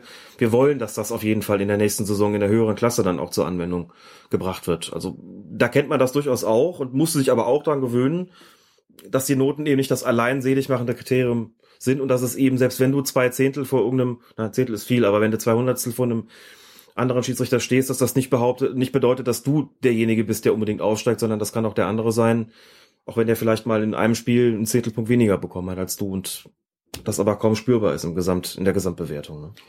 Das heißt, der ganze Prozess bleibt wahrscheinlich hinter verschlossenen Türen. Er bleibt wahrscheinlich intransparent. Da wird nicht groß über äh, Entwicklungspotenziale nach außen hin kommuniziert. Davon können wir wohl ausgehen. Ich fand das nie eine schlechte Idee, dass die Noten nicht nach außen gedrungen sind, ehrlich gesagt. Denn Da waren wir ja immer unterschiedlicher Meinung. Ja, muss ich immer vorstellen, also das, das eine ist, dass man, das natürlich traditionell so ist, dass da in Schiedsrichterkreisen nicht gerne nach außen was kommuniziert wird, was das betrifft. Auf der anderen Seite Das habe ich mir immer die, Grundproblem der Schiedsrichterei ist, was wir seit der ersten Folge ja, Ja, Tra Transparenz in Bezug auf die Öffentlichkeitsarbeit, wobei ich das deutlich darauf konzentrieren würde, was für Entscheidungen wünschen wir uns, wie soll eine Persönlichkeit aussehen, wie sollen diese und jene Situationen bewertet werden. Da wünsche ich mehr Transparenz. Ähm, in der Bewertung brauche ich das hinsichtlich der Noten nicht unbedingt, weil ich mir immer den Gedanken, immer Gedanken äh, machen würde, was ist dann, wenn du so eine Tabelle mit den Benotungsständen öffentlich machst und dann zum Spiel X gegen Y kommt dann Schiedsrichter Z, der ganz unten steht, tabellarisch gesehen, und dann sagen die Mannschaften, ach, und wir kriegen wieder den schlechtesten, ja. Dann ist der gleich vorbelastet. Insofern ist es, glaube ich, besser, man weiß das einfach nicht und das spielt sich rein intern ab. Aber die Ich glaube, das bringt einfach nach außen nicht viel. Stehen. Die wissen doch auch, oh, jetzt kriege ich wieder den 15. den Ja, 14.. aber da ist es ja auch anders messbar natürlich, weil du, weil es da nach Toren und Punkten geht und äh, ja. die Punkte Es bekommst du, weil du ein be- bestimmtes Ergebnis erzielst auf der Grundlage harter Fakten. Das ist im Ich gebe Schiedsrichterbereich ja dann zu, doch das anders. ist auch nicht der Bereich, wo ich als erstes mit der Transparenz anfangen Nö. würde. Ich wünsche mir weiterhin ein Portal, wo ganz klar einfach mal Mhm. ganz viele Spielszenen sind und man dann vor allen Dingen im Bereich Handspiel, da würde ich erstmal anfangen und sagen, okay, das ist Hand, das ist Hand, das ist Hand, das ist nicht Hand, das ist nicht Hand, das ist nicht Hand. Und das für alle öffentlich machen. Mhm. Medienvertreter, Schiedsrichter, Spieler in allen Klassen. Und dann könnte man sich daraus immer äh, sozusagen auch schon mal eine Meinung bilden und dann weiß auch jeder, okay, das soll gepfiffen werden, das nicht. Das wird nicht dazu führen, dass es keine Fehlentscheidung mehr gibt, aber es würde klarer eingegrenzt. In anderen Sportarten, da gibt's das. NFL ist da großer Vorreiter, wird viel erklärt. Da kann sich auch der gemeine Fan ein Bild machen, was gepfiffen werden soll. Und ich verstehe nicht, warum der DFB da nicht tätig wird und da sich einfach mal hinstellt und Szenen auswählt und das auch erklärt, äh, wirklich in einem ganz großen, breiten Überblick mit Spielszenen. Das, was man ja für die Schiedsrichter in den Schulungen macht. Mhm. Ne? Also Ja, warum werden richtig. die Sachen nicht öffentlich gemacht, wo wir uns jetzt einfach hinsetzen können und angucken, ah, okay, das soll jetzt Hand sein, das soll kein Tor sein, das ist Abseits und so weiter und so fort. Da wird ein Riesengeheimnis immer drum gemacht. Und ähm, das müssen sie sich seit Jahren einfach vorwerfen lassen. Und damit tun sie den Schiedsrichtern ja auch einfach einen Bärendienst. Da bin ich grundsätzlich deiner Meinung. Ich finde, also wenn es nicht gerade rechtliche Gründe gibt, die gegen sowas sprechen, und das würde man sicherlich geregelt bekommen, denke ich, ist das bestimmt nichts, nichts Falsches, wenn man so ein Portal zur Verfügung stellen würde. Einfach weil es die, die Nachvollziehbarkeit von Entscheidungen natürlich äh, begünstigt. Ja. Muss man so sagen, dass es keine Fehler mehr, dass keine Fehler mehr geschehen werden, das ist äh, vollkommen klar. Also dafür urteilen ja nun mal auch Menschen darüber. Und es würde auch die Spielräume, glaube ich, gar nicht verengen, weil es ja letztlich darum geht, man, man will ja auch zu einer halbwegs einheitlichen Regelauslegung kommen, ohne die Spielräume jetzt zu sehr einzuschränken. Also Spielräume dahingehend, dass man äh, immer noch sagen kann, okay, es gibt bei der Zweikampfbeurteilung ganz sicherlich mh, Szenen, wo man sagt, die werden im einen Spiel vielleicht so entschieden und im anderen Spiel vielleicht so, abhängig auch ein bisschen davon, wie viel lasse ich jetzt an, an Körperkontakt noch zu. In dem Spiel, wo eigentlich grundsätzlich Fußball gespielt wird, lässt man vielleicht ein bisschen mehr laufen und in Spielen, wo man merkt, es geht zur Sache, es wird geknüppelt, muss ich halt ein bisschen kleinlicher pfeifen. Deswegen ist es bei solchen Situationen dann manchmal schwierig, Einzelszenen zu präsentieren und zu sagen, da muss man so oder so entscheiden. Dann gibt's wiederum Einzelszenen, wo vollkommen klar ist, völlig unabhängig vom Spielcharakter kann man nur so oder so entscheiden oder muss es sogar. Ne? Und dann hat man Szenen wie beim Handspiel, wo der Spielcharakter natürlich auch keine Rolle spielt. Man kann nicht sagen, kann in einem harten Spiel pfeife ich das Handspiel und in einem weniger harten pfeife ich es nicht. Das ist ja Quatsch. So. Ja. Und das könnte man machen, auch, auch einordnen nach gewissen Kriterien, wie es eben, du sagst es ja für die Schiedsrichter auch geschieht, kann mit Sicherheit nur nutzen. Die rechtlichen Probleme, nochmal, würde man sicherlich irgendwie auch geregelt bekommen. Insofern finde ich gar nicht verkehrt. Gab es nicht auch, glaube ich, in den USA, wo hat es doch ein Leser geschickt, glaube ich, so ein Portal, aber ich weiß nicht, ob das vom offiziellen Fußballverband ist, wo auch solche Szenen kommentiert werden. Mhm. Wenn man das Gefühl hat, okay, dann damit kann man jetzt leben. Also glaube ich, das wäre gerade in Zeitalter von Social Media und, und sich verselbstständigende Diskussionen, deren Kontrolle dann ja auch letztlich den, den DFB-Funktionären entzogen ist, keine schlechte Idee, daran was zu ändern und das so zu machen, wie du es jetzt gefordert hast. Ich fände das gut. Genau. Wenn sie Input brauchen, sollen einfach nur anrufen. äh, wer jetzt noch nicht genug hat von Herrn Feuerherd und dem Thema Bundesliga, dem sei die Rasenfunk-Schlusskonferenz ans Herz gelegt. In diesem epischen Meisterwerk aus dem ähm, ja, Hause Rasenfunk, moderiert von Max Jakob Ost. Äh, da durftest du auch. Wie lang war's? Zwei Stunden? Zweieinhalb? Bisschen mehr meine ich, zweieinhalb Ja, oder ich so. glaub, dein, dein Beitrag war wieder der längste, ne? Ich fürchte ja. Ja, ja, ja. Schlimm, schlimm, schlimm. Aber das sei jedem nochmal ans Herz gelegt. Natürlich auch die ganze Rückschau auf die Bundesliga-Saison. Max macht das ganz hervorragend, sei jedem empfohlen. Aber ich hoffe, die meisten hören das eh. So, damit machen wir jetzt rapzapp die Bundesliga-Saison 2016, 2017 zu. Ich gratuliere dir natürlich noch ganz herzlich zur deutschen Meisterschaft. Ach stimmt, da war ja was, ne? FC Bayern. ähm, ich bringe jetzt hier noch mal kurz die GoPro am Mikrofon an und wir erheben uns für die Hymne für die Champions League.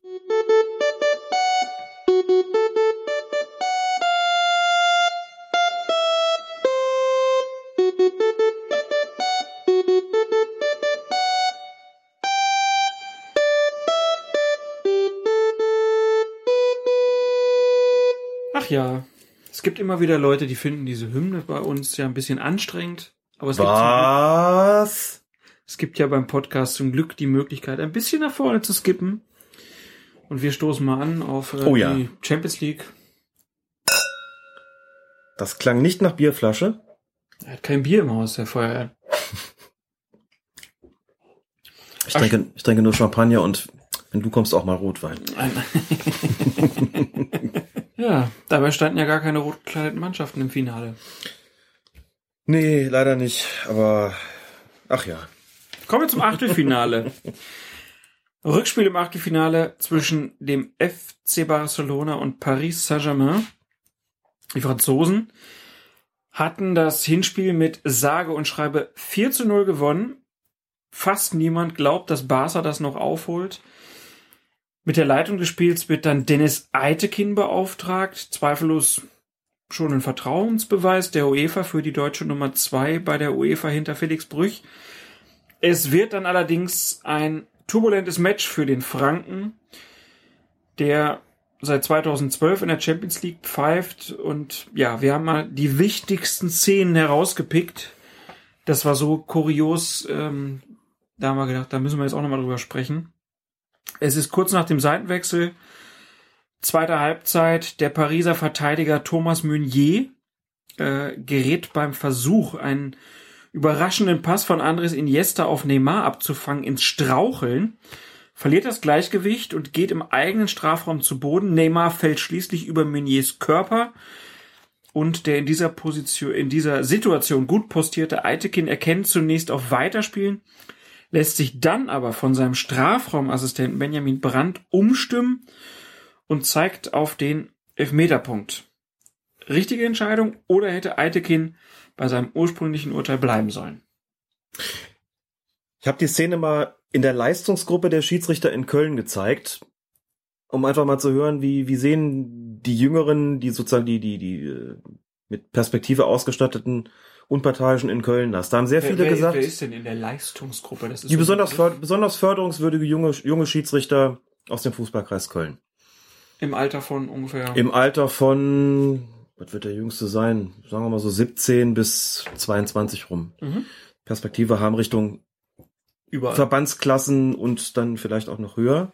Also eine Gruppe, mit der, die schon ein bisschen fortgeschrittener ist, mit der man auch, auch komplex, komplexere Sachen bespricht, die besonders regelsicher auch sind und eben auf dem Platz auch eine äh, besondere Ausstrahlung haben, besondere Befähigung haben. Da haben relativ viele gesagt, sie hätten das gar nicht gepfiffen, sie hätten auch weiterspielen lassen. Begründung, der fällt halt unglücklich hin, der andere fällt drüber, was kann er dafür? Also muss man doch auch kein Foul pfeifen. Ich bin da Also nach dem Motto, keine Absicht kann kein Foul sein. Genau, keine, keine Absicht kann kein Foul sein. Nun ist es aber so, und da muss man da doch die Regeln heranziehen, da steht ja nun nichts von Absicht bei, beim Thema Foul. Ne? Mhm. Da geht's halt darum, was für Vergehen führen überhaupt, werden überhaupt als, als unter einem Foul verstanden. Treten, schlagen, spucken, Bein stellen, rempeln, anspringen, etc. Und welche Bedingungen müssen erfüllt sein, damit das gepfiffen wird? Da steht was von, das muss entweder fahrlässig sein oder rücksichtslos oder mit besonderer Härte beziehungsweise brutal ausgeführt sein. So und diese Fahrlässigkeit ist durchaus gegeben gewesen, wenn ein Spieler hinfällt, weil ihm sein Gegenspieler gerade Knoten in die Beine spielt und der das irgendwie nicht absehen kann, das Gleichgewicht verliert, dann ist das eine Form von Fahrlässigkeit, die dann auch tatsächlich strafbar ist, wenn ein anderer drüber fällt. Was der da gemacht hat, war im Grunde genommen eine, tja, der hat mit seinem ganzen Körper gegrätscht, ne? Nicht mit den Beinen, sondern hat quasi, hat sich da hingelegt und hat das, das war dann halt so ein bisschen ähnlich, oder ein Bein gestellt von mir aus. Es war ein Beinstellen quasi mit dem ganzen Körper. Wenn man so will. So, und das, der, wer ist drüber gefallen? Was habe ich jetzt gesagt? Neymar. Das war auch kein, war auch keine Schwalbe oder sowas. Das ist schon äh, so gewesen, dass der gar nicht anders konnte. Interessant ist halt der ganze Ablauf gewesen, also das Entscheidungsmanagement. Eitekin steht eigentlich sehr gut, blickt aber frontal auf die Situation, ist relativ nah dran und sagt sofort weiterspielen. Normalerweise würde man jetzt erwarten, dass ein dann zwar doch, also mit, mit vielen Aufgaben ausgestattetes, aber doch irgendwo nachrangiges, wenn ich das so sagen darf, Teammitglied wie der sogenannte Torrichter, besser Strafraumassistent, Additional Assistant Referee, Der viele Namen, der Mann. da jetzt nicht großartig, und dann heißt auch noch Benjamin Brandt, ne, genau. Da jetzt nicht quasi als Feuerwehr reingrätscht, oh, jetzt aber mal. Da muss ja eine Form von Kommunikation stattgefunden haben. Logischerweise hat ja keine, keine Fahne, die er heben kann. Und Brandt hat Eitekin davon überzeugt, dass hier doch ein Strafstoß zu geben ist. Muss man dazu sagen, wenn man sich das anguckt, die Szene sieht man, Brandt steht schon weiter weg als Eitekin, hat aber eigentlich einen günstigeren Blickwinkel und wird aus dieser Perspektive auch gesehen haben, was da eigentlich passiert ist, nämlich dieses, nennen wir es eben, Beinstellen quasi mit dem ganzen Körper und hat deshalb gesagt, aus meiner Sicht, als jemand, der auch Verantwortung in diesem Team trägt und gerade einen sehr, sehr guten Blick darauf hat, ist hier ein Strafstoß zu geben. Deswegen hat Eitekin sich letztlich korrigiert, was sicherlich, so wie es gelaufen ist, ungewöhnlich ist. Es ist in so einer Situation schon auch immer schöner natürlich, wenn die Entscheidung sofort getroffen wird. Also wie, das Wichtigste ist, das ist, dass sie stimmt. Aus meiner Sicht war das, hat sie gestimmt. Insofern erstmal alles okay. Noch schöner wäre es natürlich gewesen, wenn die Entscheidung sozusagen aus einem Guss getroffen worden wäre, also wenn Eitekin seinerseits sofort auf Strafstoß erkannt hatte und ist nicht erst sozusagen der Korrektur durch den Strafraumassistenten Benjamin Brandt bedurft hätte. Aber richtig war das. Mhm. Richtig war das. Ich denke, das ist eine, eine, eine Aktion gewesen, bei der man ähm, einen Elfmeter verhängen muss. Eben weil es, weil Fahrlässigkeit vorliegt bei diesem Körpereinsatz das war auf jeden Fall der erste große Aufreger. Der zweite Aufreger und der größere Aufreger war dann der zweite Elfmeter beim Stand von 4 zu 1 in der 90. Minute. Nach einem langen Ball in den Strafraum der Gäste kommt es zu einem Zweikampf zwischen Marquinhos und Barcelonas durchgestartetem Stürmer Luis Suarez. Marquinhos trifft Suarez leicht mit dem Ellbogen am Hals. Der Uruguayer fällt. Diesmal entscheidet sich Eitekin ohne jedes Zögern und zeigt auf den Elfmeterpunkt. Und hier kann man noch nur sagen, ein Fehler, oder? Guck dir die Situation noch mal an in Originalgeschwindigkeit und dann guckst du sie dir in Zeitlupe an. Wenn man die, fang mal hinten an, wenn man die Zeitlupe sieht, muss man da nicht drüber diskutieren. Klarer Fehler. Ich meine, was hat auch zusätzlich dadurch bestärkt wird, der Eindruck, dass das Suarez, das konnte ich mir gar nicht oft genug angucken. Der wird oben am Hals gleich getroffen, also eine Berührung ist schon da gewesen. Kontakt war schon da. Ob der jetzt irgendwie ausreichend war, da müssen wir gleich drüber sprechen, aber der fällt dann hin und greift sich, glaube ich, erst irgendwie ins Gesicht und stellt dann im Fall noch fest, ein Gesicht war ja gar nichts, dann greife ich, ich muss mir an den Hals greifen. Also, das ist schon manchmal auch Wahnsinn, wie, welche, welche Fähigkeit zumindest manche Spieler haben, dann auch wirklich in Sekundenbruchteilen dann auch noch solche Bewegungen zu vollziehen, die dem Schiedsrichter ja auch anzeigen sollen, ich bin hier gerade schwer getroffen worden. Also die Leidensfähigkeit des äh, Luis S. Ja, ist und ist natürlich überragend. auch immens. Die ist natürlich auch immens. Ich hatte an der Entscheidung nach Betrachten der Originalgeschwindigkeit, der Realgeschwindigkeit eigentlich gar keine Zweifel. Man muss schon dazu sagen, der Soares ist in vollem Lauf und was sein Gegenspieler Marquinhos da macht, das muss man schon auch sagen, der hat ja nun keine Chance mehr, Suarez mit fairen Mitteln zu stoppen. Ne? Der mhm. läuft dahinter, Suarez ist durch. Er hat, keine, er hat keine Möglichkeit mehr, ihn mit fairen Mitteln zu stoppen. Deswegen setzt er natürlich auch seinen Arm ein. Natürlich machen das solche Spieler genau so, dass sie davon ausgehen, dafür entscheidet der Schiedsrichter jetzt nicht auf Strafstoß. Und das würde ich nach Betrachten aller mir zur Verfügung stehenden Bilder dann auch, auch äh, auch teilen wollen. Also ich würde es teilen wollen, dass man dafür keinen Strafstoß gibt. Aber in der Realgeschwindigkeit kann man, gibt es durchaus auch Gründe zu sagen, na ja, in vollem Lauf jemanden auch nur leicht am Hals zu treffen, kann ungeachtet der Theatralik dieses Getroffenen schon auch einfach dazu führen, dass man aus dem Gleichgewicht gerät und fällt. Und dann ist dafür ein Strafstoß auch angemessen. Also ich fand die Situation zumindest lange nicht so abwegig, wie sie von vielen Medien gemacht worden ist, wobei ich auch da vermuten würde, dass es damit zusammenhängt, dass eben der Spieler Suarez übel beleumundet ist. Und hier können wir, glaube ich, anders als bei Mitchell Weiser sagen, das ist er. Das ist er natürlich auch nicht zu Unrecht. Ne? Nee, also wenn das ist schon ein Herzchen, der Mann. Ja, also zwei Bisse, ja. das Handspiel auf der Torlinie, ja. äh, was Ghanas Weiterkommen ins was Halb- oder Viertelfinale verhindert hat, äh, der Jubel dann darüber, dass der Elfmeter verschossen wurde. Also das ist schon so einer und der war ja auch in diesem Spiel äh, schon ja. in der 67. Minute mit Gelb verwarnt worden wegen einer Schwalbe. Ähm, hätte man denn da jetzt auch sagen können, ja, das muss dann eigentlich gelb-rot sein? Zwei Schwalben, Herr Suarez. Danke, Kundschaft will bedient werden. Hätte ich falsch gefunden, dafür gelb-rot zu zeigen. Einfach deshalb, weil der Kontakt klar da war, der war in vollem Lauf, der hat eine dicke Torchance. Und wenn ich dann mich entscheide, dem keinen Strafstoß zu geben, habe ich immer noch die Möglichkeit, das Spiel einfach laufen zu lassen. Das hätte man durchaus tun können, wenn man sagt, der ist mir viel zu theatralisch gefallen, aber der Kontakt ist nicht in Abrede zu stellen. Und deshalb liegt hier keine Schwalbe vor, also schmeißen ihn auch nicht raus. Das hätte ich die beste Entscheidung gefunden, einfach laufen zu lassen. Mit dem Strafstoß tue ich mich schwer. Ich verstehe aber, warum er ihn gegeben hat, aus seiner Perspektive und in dieser Geschwindigkeit. Und nach Betrachten der Zeit bekomme ich zu einem anderen Ergebnis. Aber eben aus meiner Sicht auch erst auch erst dann. Ich fand das in der Realgeschwindigkeit, haben auch viele was anderes gesagt, kann da jetzt nur von mir sprechen, fand ich das durchaus nicht so klar. Mit Videobeweis, was haben wir mit den beiden Boah. Szenen?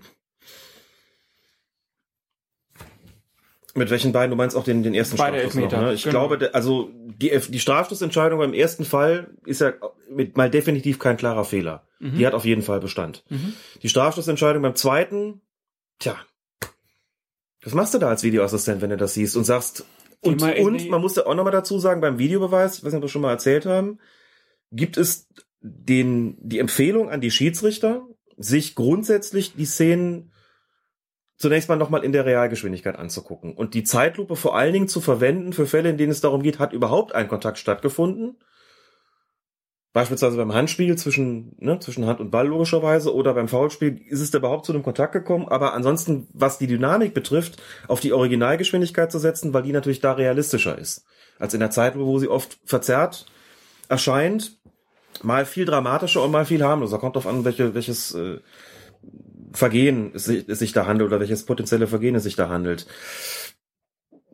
Ist das irgendwie nach den Kriterien, die so angelegt werden, die eigentlich heißen, ein klarer Fehler liegt vor, so will es, äh, so will es die FIFA, wenn nicht nur der Schiedsrichter nach Betrachten der Situation, wenn er sie dann doch mal sähe, sondern auch praktisch alle Spieler auf dem Platz, alle Zuschauer, die Fans beider Lager sich einig wären, hier ist eine Entscheidung getroffen worden, die eindeutig falsch ist. Wenn man das zugrunde legt, diese Definition, bin ich mir nicht so sicher, ob man an dieser Stelle wirklich als Videoassistent sagen würde, das nimmst du jetzt zurück. Ehrlich gesagt. Aber auch da lasse ich mich gerne Das in du vergleichbaren Fall, das nimmst du jetzt zurück, verdammt. lasse ich mich gerne eines Besseren belehren, wenn dann die Saison kommt. Ja. Aber wenn Also ich die, glaube, die erste, ohne Szene ist, die erste Szene ist wahrscheinlich schon eine, wo dann gesagt wird, guck dir das nochmal in der Review-Area an. Hm. Äh, Champions League gibt's Videobeweis. in der Champions League wird es keinen Videobeweis geben. Ne? nein. Auch sehr schön, dass die Bundesliga da fortschrittlicher ist an Ja. als die Champions League sozusagen. Sie wollte ja vorne mit dabei sein. Man muss übrigens auch Ja. sagen, wegen was das Thema guck es dir nochmal auf dem Monitor an betrifft. Wir sprechen dann auch noch drüber, wenn es um den Videobeweis geht. Halte ich aber trotzdem für sinnvoll, das kurz vorzuziehen. Anders als beim Confed Cup soll es zu diesen Situationen nur selten kommen, dass der Schiedsrichter rausläuft. Genau. Der Videoassistent ist gehalten, dem eine klare Direktive mit auf den Weg zu geben, die er dann übernehmen kann oder nicht. Ja. Klar, ist ja der Schiedsrichter. Aber der soll normalerweise nicht rauslaufen. Wobei, und das fand ich sehr interessant, Helmut Krug im Kicker-Interview gesagt hat, er hat das bekräftigt, hat dann aber auch gesagt, vielleicht nutzen wir es auch mal gerade zum Ende des Spiels hin, einfach aus taktischen Gründen. Ja. Wenn wir eine Entscheidung treffen, War kein Elfmeter, aber guckst du nochmal an, dann wird's ruhiger, alles klar. wenn wir eine Entscheidung treffen, die umstritten ist, kann es einfach sinnvoll sein, wenn der Schiedsrichter nochmal demonstrativ rausläuft, sich am Bildschirm davon überzeugt und dann alle sagen, aha, er hat ja nicht nur mit dem Videoassistenten gesprochen, sondern auch nochmal selbst geguckt. Also nehmen wir das jetzt hin, glauben wir es, akzeptieren wir es einfach. Ne? Ja. Aus genau diesem Grund, diesem Grund ist es ja häufig auch so, dass Assis- dass Schiedsrichter noch zu ihren Assistenten laufen, mit denen sprechen, damit man sieht, da findet gerade ein Austausch statt, obwohl sie es ja gar nicht bräuchten, weil sie ein Headset haben. Sie könnten sich auch einfach an das Ohr greifen. Ja, könnten die Hörerinnen und Hörer Genau. jetzt nochmal machen, sich einfach mal ans Ohr greifen. Ihr Wunder- ihn sehen. ist eine wunderschöne Geste. Sich einfach mal ans Ohr fassen und so zu tun, als ob man jemanden hört. Gefällt mir gut. Die Review Area wird natürlich auch geil. Also wenn die jetzt wirklich sagen, so dieses Ding fährt hoch. Ne, Ist doch geil, oder? Ja, Die Vorstellung. Aber ich sehe schon, wie dieses Ding halt nur so 20 Zentimeter hochfährt und dann stopp.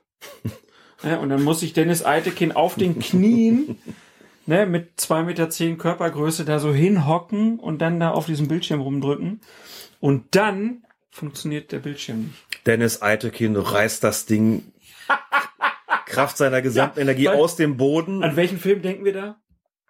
Einer flog über das Kuckucksnest, wo der Oh. Indianer zum Schluss dann dieses Waschbecken rausnimmt und das durch. So wird das sein. Jetzt wird's traurig. Ja, Ist auch ein aber trauriger er, Film. Er, ja, aber er geht ja dadurch. Ja. Also das, für den Indianer ist es ja dann ein Happy End. Wahrscheinlich sagt man gar nicht Indianer mehr. Ne? Also, egal. Ähm, wir kommen zurück zum Fußball, Mhm. äh, zurück zum Achtelfinale Barcelona gegen Paris Saint-Germain. Und ähm, wir wollen nicht vergessen, eins positiv hervorzuheben. Der Assistent von Dennis Eitekin, Markus Hecker, der hat beim entscheidenden Treffer zum 6-1 in der fünften und damit auch letzten Minute der Nachspielzeit richtig entschieden, dass sich der Torschütze Sergi Roberto um Haaresbreite eben nicht im Abseits befand.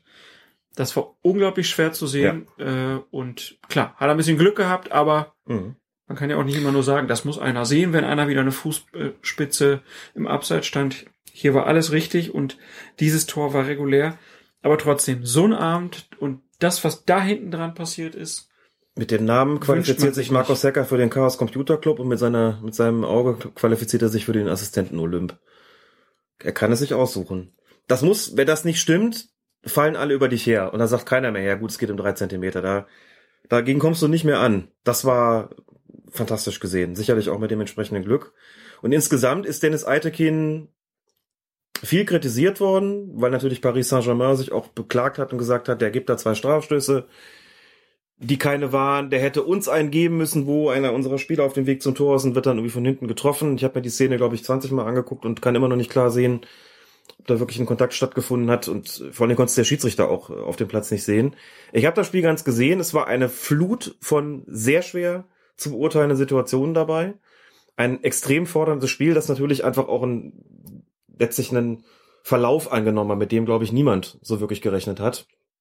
Und ich glaube, man tut auch Dennis Eitekin nicht unrecht, wenn man sagt, wäre das Hinspiel nicht 4 zu 0 ausgegangen, wäre er vermutlich nicht unbedingt erste Wahl gewesen für so ein Spiel. Aber das Mhm. ist natürlich auch dann einfach vollkommen richtig, dass die UEFA dann solchen Schiedsrichtern noch solche Spiele gibt. Und ich fand, er hat es wesentlich besser gemacht, als es in den Medien dann vielfach dargestellt wurde.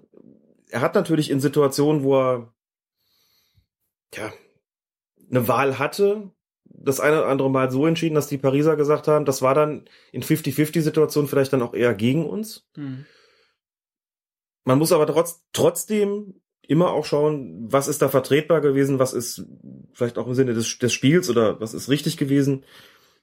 Und ich fand schon, dass Dennis Eitekin das gut gemacht hat. immer Und sich nur dann- in eine Richtung, Schiri. Immer nur in eine Richtung. Das rufen wir dann auf dem Kreisklassenplatz. in der Schiri. Uns benachteiligt, gefühlt benachteiligt. Ja, war auf jeden Fall eine schwierige Nummer. Und äh, ja, was meinst du, Dennis Eitekin? Wäre jetzt spannend, mal zu gucken, was wie die UEFA das bewertet hat. Kann natürlich sein, dass das jetzt so für ihn auf der Ebene so eine Art Karriereknick ist. Äh, Das ich denke, ein. Spiel von Paris wird er erstmal nicht mehr pfeifen. Nein. Das gewiss. Kommen wir zum nächsten Aufreger. Das war dann im Rückspiel des Viertelfinals. Real Madrid spielte gegen den deutschen Meister FC Bayern München und die Bayern, die hatten das Hinspiel schon mit 1 zu 2 verloren. Und auch in der zweiten Partie haben sie dann die kürzeren gezogen, nämlich mit 2 zu 4 nach Verlängerung allerdings. Und sie hatten noch einen Schuldigen, der hieß Viktor Kassai. Der Mann kommt aus Ungarn und der Vorstandsvorsitzende der Bayern, Karl-Heinz Rummenigge, der witterte sogar Betrug.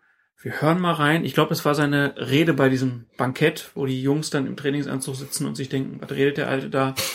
ähm, da hat er das, glaube ich, gesagt, ne? Da hat er das gesagt, genau. Die Soundqualität ist nicht besonders gut, weil Ja, aber müssen wir hören. Der O-Ton das ist passt einfach, dazu, das es passt ist, dazu. Es ist der O-Ton des der Saison. Karl-Heinz Rummenigge. Wenn man das ganze Spiel sich heute anschaut, dann frage ich mich ein bisschen, was machen eigentlich diese Verbände? Wir haben da sechs Schiedsrichter auf dem Platz, sechs Schiedsrichter. Wir haben eine gelb-rote Karte, die, kein, kein, die nicht mal Foul war. Wir haben zwei Tore zum 2-2, 3-2, die im Abseits waren, und zwar im klaren Abseits. Wir haben einen Abseitspfiff von Robert Lewandowski, der allein aufs Tor zog. Und ich muss sagen, ich habe heute zum ersten Mal so etwas wie wahnsinnige Wut in mir. Wut, weil wir beschissen worden sind. Wir sind beschissen worden heute Abend. Im wahrsten Sinne des Wortes. Lieber Alex, bist du schon mal im wahrsten Sinne des Wortes beschissen worden?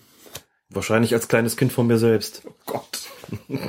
Ja, nee, aber wunderbare Wortwahl. Also das, ich glaube, man hat das ja auch schon tausendmal gehört jetzt, aber ich, ich musste wieder, ich musste so lachen.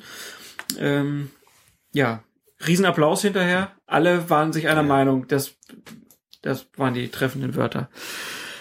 Ja, ähm, der Rekordmeister war natürlich vor allen Dingen deshalb so sauer, ähm, weil die spielentscheidenden Tore von Cristiano Ronaldo zum 2 zu 2 und zum 3 zu 2 für Real Madrid in der Verlängerung aus Abseitsposition heraus erzielt worden sind.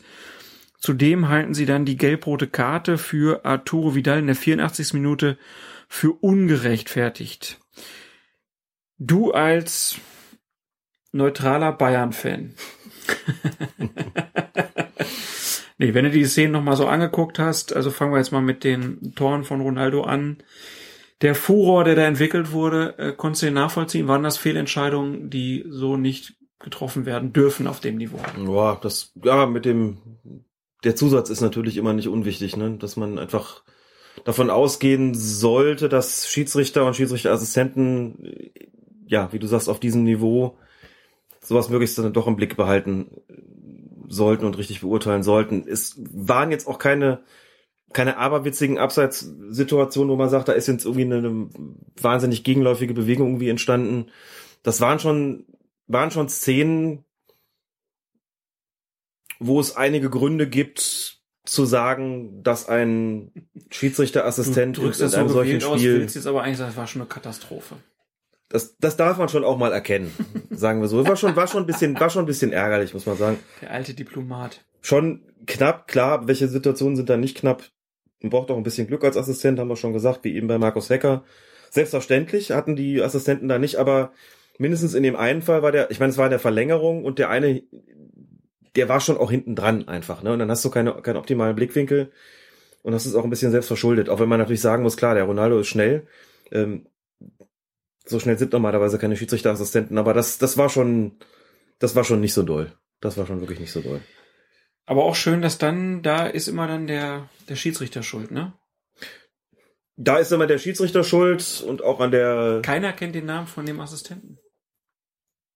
Gut, der Schiedsrichter trägt dann die Gesamtverantwortung. Ja. Insofern stellt man dann einen an den Pranger und nicht alle. Ja, aber das ist doch, ey, Aber also klar. in dem Fall, was soll der Kassai bei den Abseitsentscheidungen? Nichts, da kann er nichts für. Das ist dann, das ist eine Situation, da, das da darf man ihm auch gar nicht anlasten. Kann natürlich nicht so stehen, dass er die Absatzposition dann besser sieht. Ja.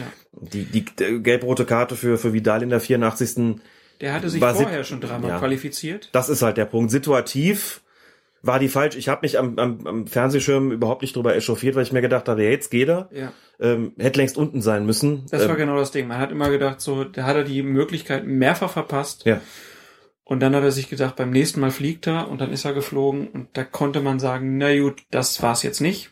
Dass Arturo Vital in dem Spiel eine gelb-rote Karte sich erarbeitet hatte, ähm, ich glaube, da gibt's keine zwei Meinungen, aber das war Nee. natürlich, für diesen Moment war das natürlich äh, sehr schwierig.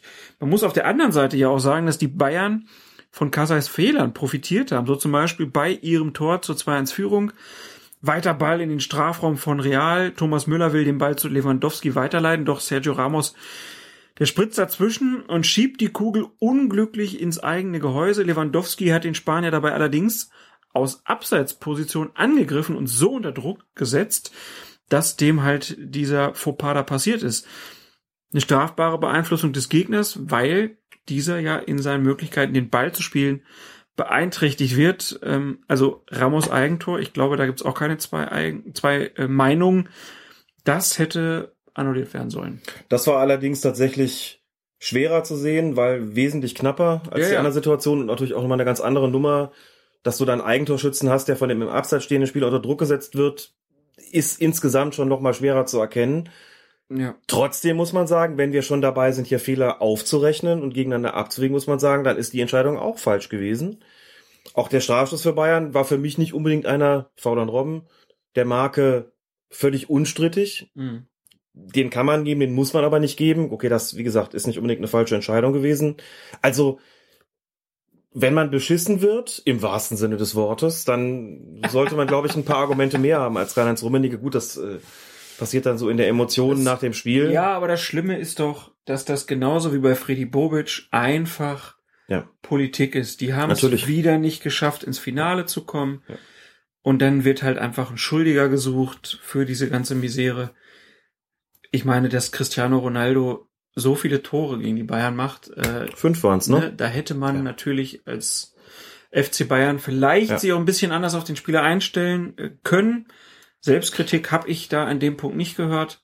Und dann wird das, ne, ich habe jetzt gesagt, bei Bobic, bei äh, Rummenigge wird dann einfach da blind auf den Schiedsrichter geledert und Hm. das, ja, das ist mir, ich finde so billig. Ich finde es vor allen Dingen vollkommen ein Humbug, wenn man Hin- und Rückspiel zusammennimmt und das, das, darum geht es dann letztlich schon auch, den Schiedsrichter oder die Schiedsrichter, Hinspiel war ja nicht das Thema, dafür verantwortlich zu machen, dass man da ausgeschieden ist. Ist man nicht. In Nee. beiden Spielen war Real für mich klar überlegen, dass das überhaupt zur Verlängerung gekommen ist, fand ich schon erstaunlich, denn ähm, durchaus über- überraschend, dass Bayern da 2 zu 1 geführt hat. Wie gesagt, auch durchaus dank der tatkräftigen Mithilfe durch den Schiedsrichter. Vidal hätte früher vom Platz fliegen müssen. Casimiro auch, ist korrekt, stimmt. Hat Real dann auch davon profitiert. Insgesamt über die 120 Minuten sicherlich mehr von Kassais Fehlern profitiert als die Bayern, aber wenn man, und das ist dann schon auch entscheidend, als Bayern München ehrlich zu sich ist, sollte man sagen, am Schiedsrichter hat es nicht gelegen, dass sie ausgeschieden sind, selbst wenn er beim 3 zu 2 und 4 zu 2 äh, für Real, nee, 2 zu 2 und 3 zu 2 für Real einen Absatz von Ronaldo, Ronaldo jeweils übersehen hatte. Daran hat es nicht gelegen, das äh, war insgesamt dann schon auch einfach ein verdientes Weiterkommen. Und so einfach sollte man sich das nicht machen. Genau. Und Vidal hätte schon in der 48. Minute, also sehr früh im Spiel gelb-rot sehen können. Hat er nicht bekommen. Also die Benachteiligung, ähm, die war nicht so groß, wie das hinterher behauptet wurde. Dann schließlich noch das Finale wollen wir besprechen zwischen Juventus Turin und Real Madrid. Und nach zehn Jahren war dann mal wieder ein deutscher Unparteiischer dabei, nämlich Felix Brüch. Und das wollte ich vorhin schon mal erwähnen. Äh, Brüch hat in der Bundesliga ein paar schwache Auftritte äh, auch dabei gehabt. Da hat man wieder gesehen, das spielt bei der UEFA einfach Nein. keine Rolle. Auch zu Recht nicht. Ich meine, dass die, die gucken sicherlich auch, wie die Schiedsrichter im nationalen Bereich pfeifen. Aber genauso wie bei Mark Klettenberg ein Jahr zuvor, hat es bei Felix Brüch keine Rolle gespielt, wie er in der Bundesliga gepfiffen hat. Der hätte auch super pfeifen können. Wenn du da in der Champions League ein, zwei schwache Spiele machst, dann kriegst du das Finale trotzdem nicht. Da können alle sagen, ja, super Bundesliga-Schiedsrichter, doch alles ganz toll gemacht. Guck mal hier, dieses und jenes Spiel da vorzüglich im Griff gehabt. Unpopuläre Entscheidung, richtig getroffen und so weiter, sagt die UEFA, interessiert uns nicht. Was zählt, ist in unserer Klasse, ist ja auch nachvollziehbar. Darum Mhm. geht's ja letztlich auch. Der muss sich ja in dieser Klasse beweisen. Und was da im nationalen Rahmen passiert, ist erstmal egal. Übrigens, ähm, weil du sagtest, zehn Jahre her, hab das mal recherchiert. Wir hatten ja jetzt Brüch und Steinhaus, also beide Champions League Finals bei Männern und Frauen von, von deutschen Referees. Hab da mal gedacht, okay, ich guck mal, wann das letzte Mal war. 2007, Herbert Fandl. Und Champions League Finale gepfiffen war der, derjenige davor. Und lustigerweise auch da das letzte Mal, dass eine deutsche Schiedsrichterin ein Finale hatte. Christine Beitinger. Damals wurde das Champions League Finale der Frauen noch in Hin- und Rückspiel ausgetragen. Aha. Und das eine Spiel davon, das Hinspiel, hatte eine Schiedsrichterin aus dem Bereich des DFB. Also auch hatten wir 2007 quasi auch das, diesen Doppelpack bei Männern und bei Frauen. Das heißt 2027 dann Sascha Stegemann und Da pfeift Bibiana Steinhaus beide. Ah, dann ist sie Ja. zu alt. Ah. Geht nicht, dann ist sie schon 48. blöd. Mist. Wäre so schön gewesen. Ich hätte ihr gegönnt. Ja. Gut, ähm, ja, Brüch kommt dann gut in die Partie, tritt entschlossen auf, gibt bei der Zweikampfbeurteilung äh, eine klare Linie vor, die den Spielfluss auch fördert. Die Hitzköpfe auf dem Platz wie Mario Mandzukic, Sergio Ramos, die nimmt er sich recht früh zur Brust. Die ersten beiden gelben Karten gibt's dann für die Turiner für den Turiner Paulo Dybala für ein taktisches Foul und für den eben schon genannten Ramos wegen wiederholten Foulspiels. Also die gelben Karten sitzen. Es läuft also für den äh, Schiedsrichter, weil auch die Spieler ähm, ja seine Vorgaben akzeptieren und auch seine Linie akzeptieren. Dann, so nach 35 Minuten, ähm, schleichen sich allerdings Nachlässigkeiten ein. Äh, ich glaube, so kann man das nennen. Bei einem Freistoß für Juventus aus zentraler Position wehrt der vor dem Strafraum in der Mauer hochspringende Cristiano Ronaldo den Ball mit dem ausgefahrenen Arm ab, was Brüch jedoch trotz guter Sicht entgeht. Statt einem weiteren Freistoß, der dann noch näher am Madrider Tor gewesen wäre, den äh, statt den zu geben, ähm, ja, lässt Brüch weiterspielen. Ähm, und auch nach der Pause wirkt Felix Brüch dann zunächst manchmal nicht ganz so konzentriert. Spiel wird hektischer. Ähm, geht dann ja in seine entscheidende Phase. Real erzielt seine Treffer Nummer zwei und drei. Äh, und da ist dann wieder der Punkt, wo Felix Brüch eigentlich wieder so voll da ist. Gibt dann noch drei gelbe Karten gegen die frustrierten Turiner zwischen der 66. und 72. Minute. Ja, und sechs Minuten vor dem Ende der regulären Spielzeit stellt Brüch den eingewechselten Juan Cuadrado noch mit der gelb gelb-roten Karte vom Feld. Äh, der Turiner ähm, ja, wird zunächst von Sergio Ramos an der Seitenlinie zwar hart, aber fair abgegrätscht und nimmt anschließend auf dem Weg zum Einwurf einen kaum merklichen Kontakt mit dessen Fußspitze auf. Ramos geht theatralisch zu Boden und tut so, als wäre im Quadrado mit Macht und Gewalt auf den Fuß gestiegen. Zwar eine überflüssige Aktion von beiden äh, Spielern, doch Felix Brüch ist dann in der unangenehmen Situation und ja, diese Ampelkarte ist dann vielleicht eine etwas zu harte Reaktion auf diesen auf diese Auseinandersetzung. Ja, hat Ramos provoziert. Also provoziert in dem Sinne, dass er mit seiner Theatralik das herausgefordert hat und Brüch. Und ich glaube, Stefan Lupp war der Assistent auf der Seite, sind da leider ein bisschen drauf reingefallen. Lupp hatte auch nicht den ganz optimalen Blickwinkel, war ein bisschen, fast sogar ein bisschen zu nah dran. Das hat sich quasi direkt neben ihm abgespielt.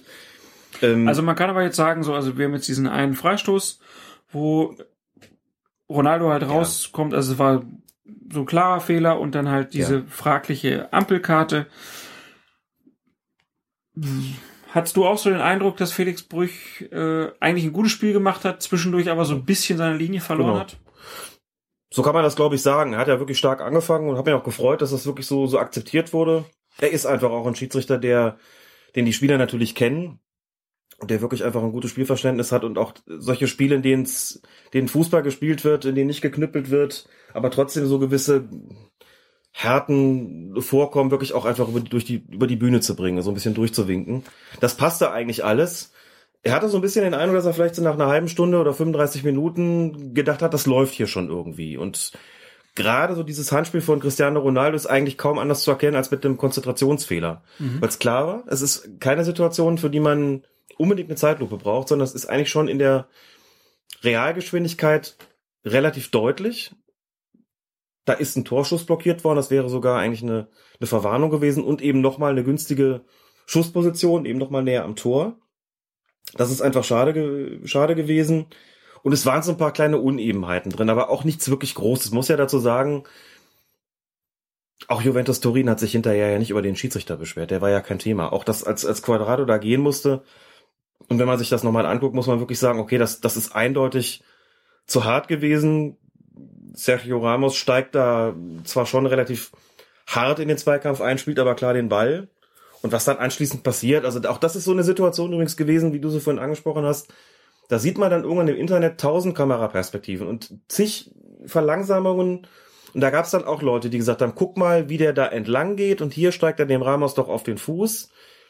Kaum merklich und das ist doch zumindest, auch wenn das vielleicht, oder wenn Ramos das übertreibt, doch zumindest auch eine, eine Form von Unsportlichkeit, für die man dann doch auch gelb-rot zeigen kann.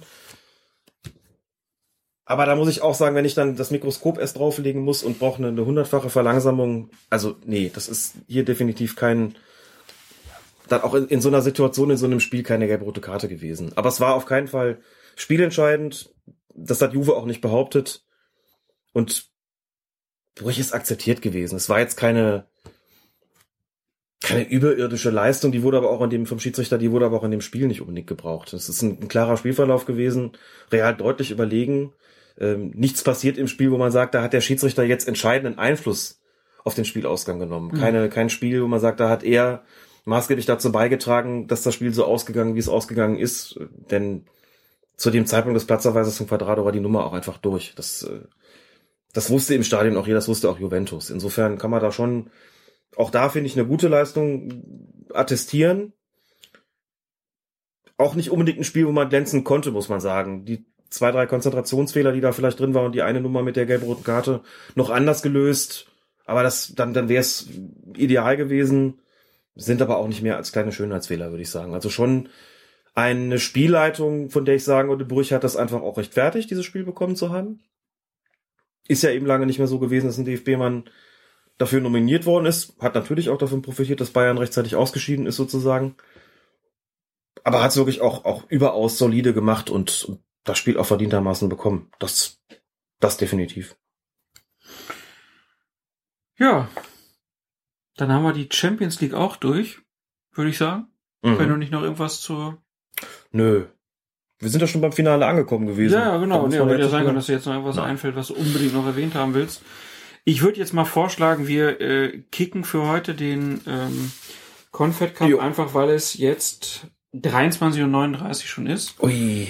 Ähm, und wir haben diese Woche noch einen Termin, wo es auch um den Videobeweis geht. Äh, die DFL wird da noch ein bisschen was vorstellen.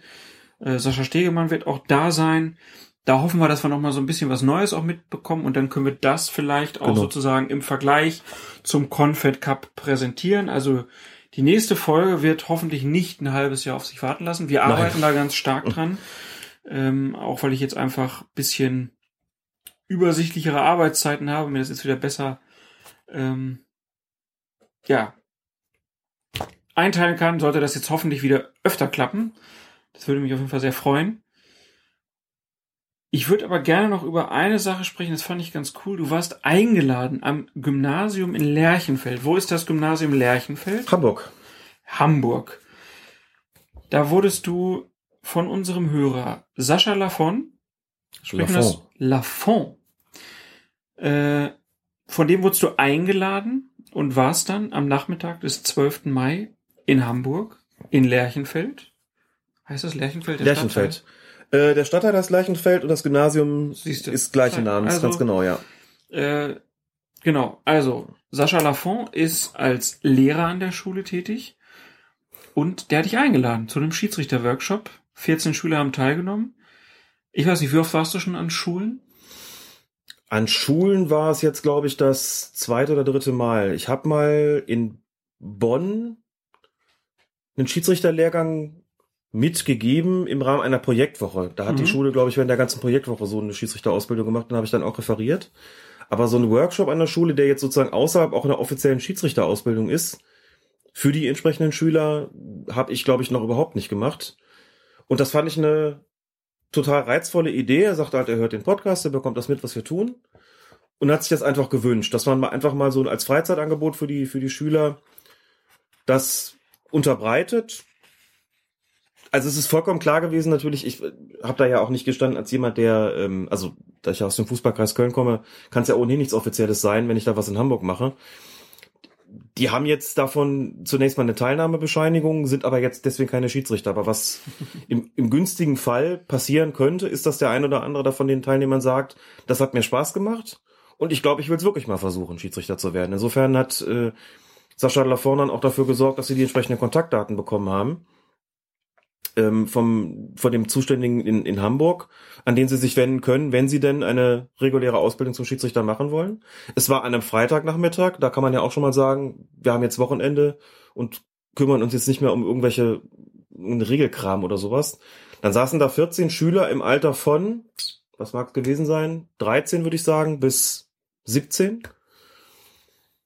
Haben sich ein paar Stunden meine, meine Regelkunde angehört, wobei ich das schon so gemacht habe, dass es interaktiv war. Also ich stelle mich Mhm. da ja nicht irgendwie stundenlang hin und, und laber den da irgendwie einen ans Ohr, sondern es geht ja auch darum, schon darüber zu sprechen, warum lohnt es sich überhaupt Schiedsrichter zu werden. Es lohnt, es geht dann darum, vielleicht besondere Regeln rauszupicken, die besonders wichtig sind, besonders ähm, besprechenswert sind vielleicht. Hab mir da Gedanken drüber gemacht, was kann man denn da aussuchen. Hab natürlich Videoszenen mitgebracht mit den mit den Schülern dann auch das durchgegangen. Sie hatten, haben eine gelbe und rote Karte bekommen. Jeder von ihnen konnte dann auch in den entsprechenden Szenen, wenn es zum Beispiel um das Thema Notbremse ging, sagen, wer ist für gelb, wer ist für rot, konnten sie dann die Karte in die Höhe halten. Also man hat auch dieses haptische Element dann, äh, hab ich, hatte ich dann eingebaut.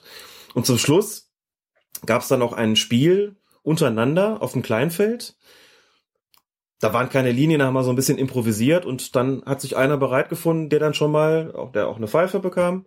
Gelbe und rote Karten hat er ja, wie gesagt, schon gehabt und der dann dieses Spiel der beiden gegeneinander pfeifen sollte.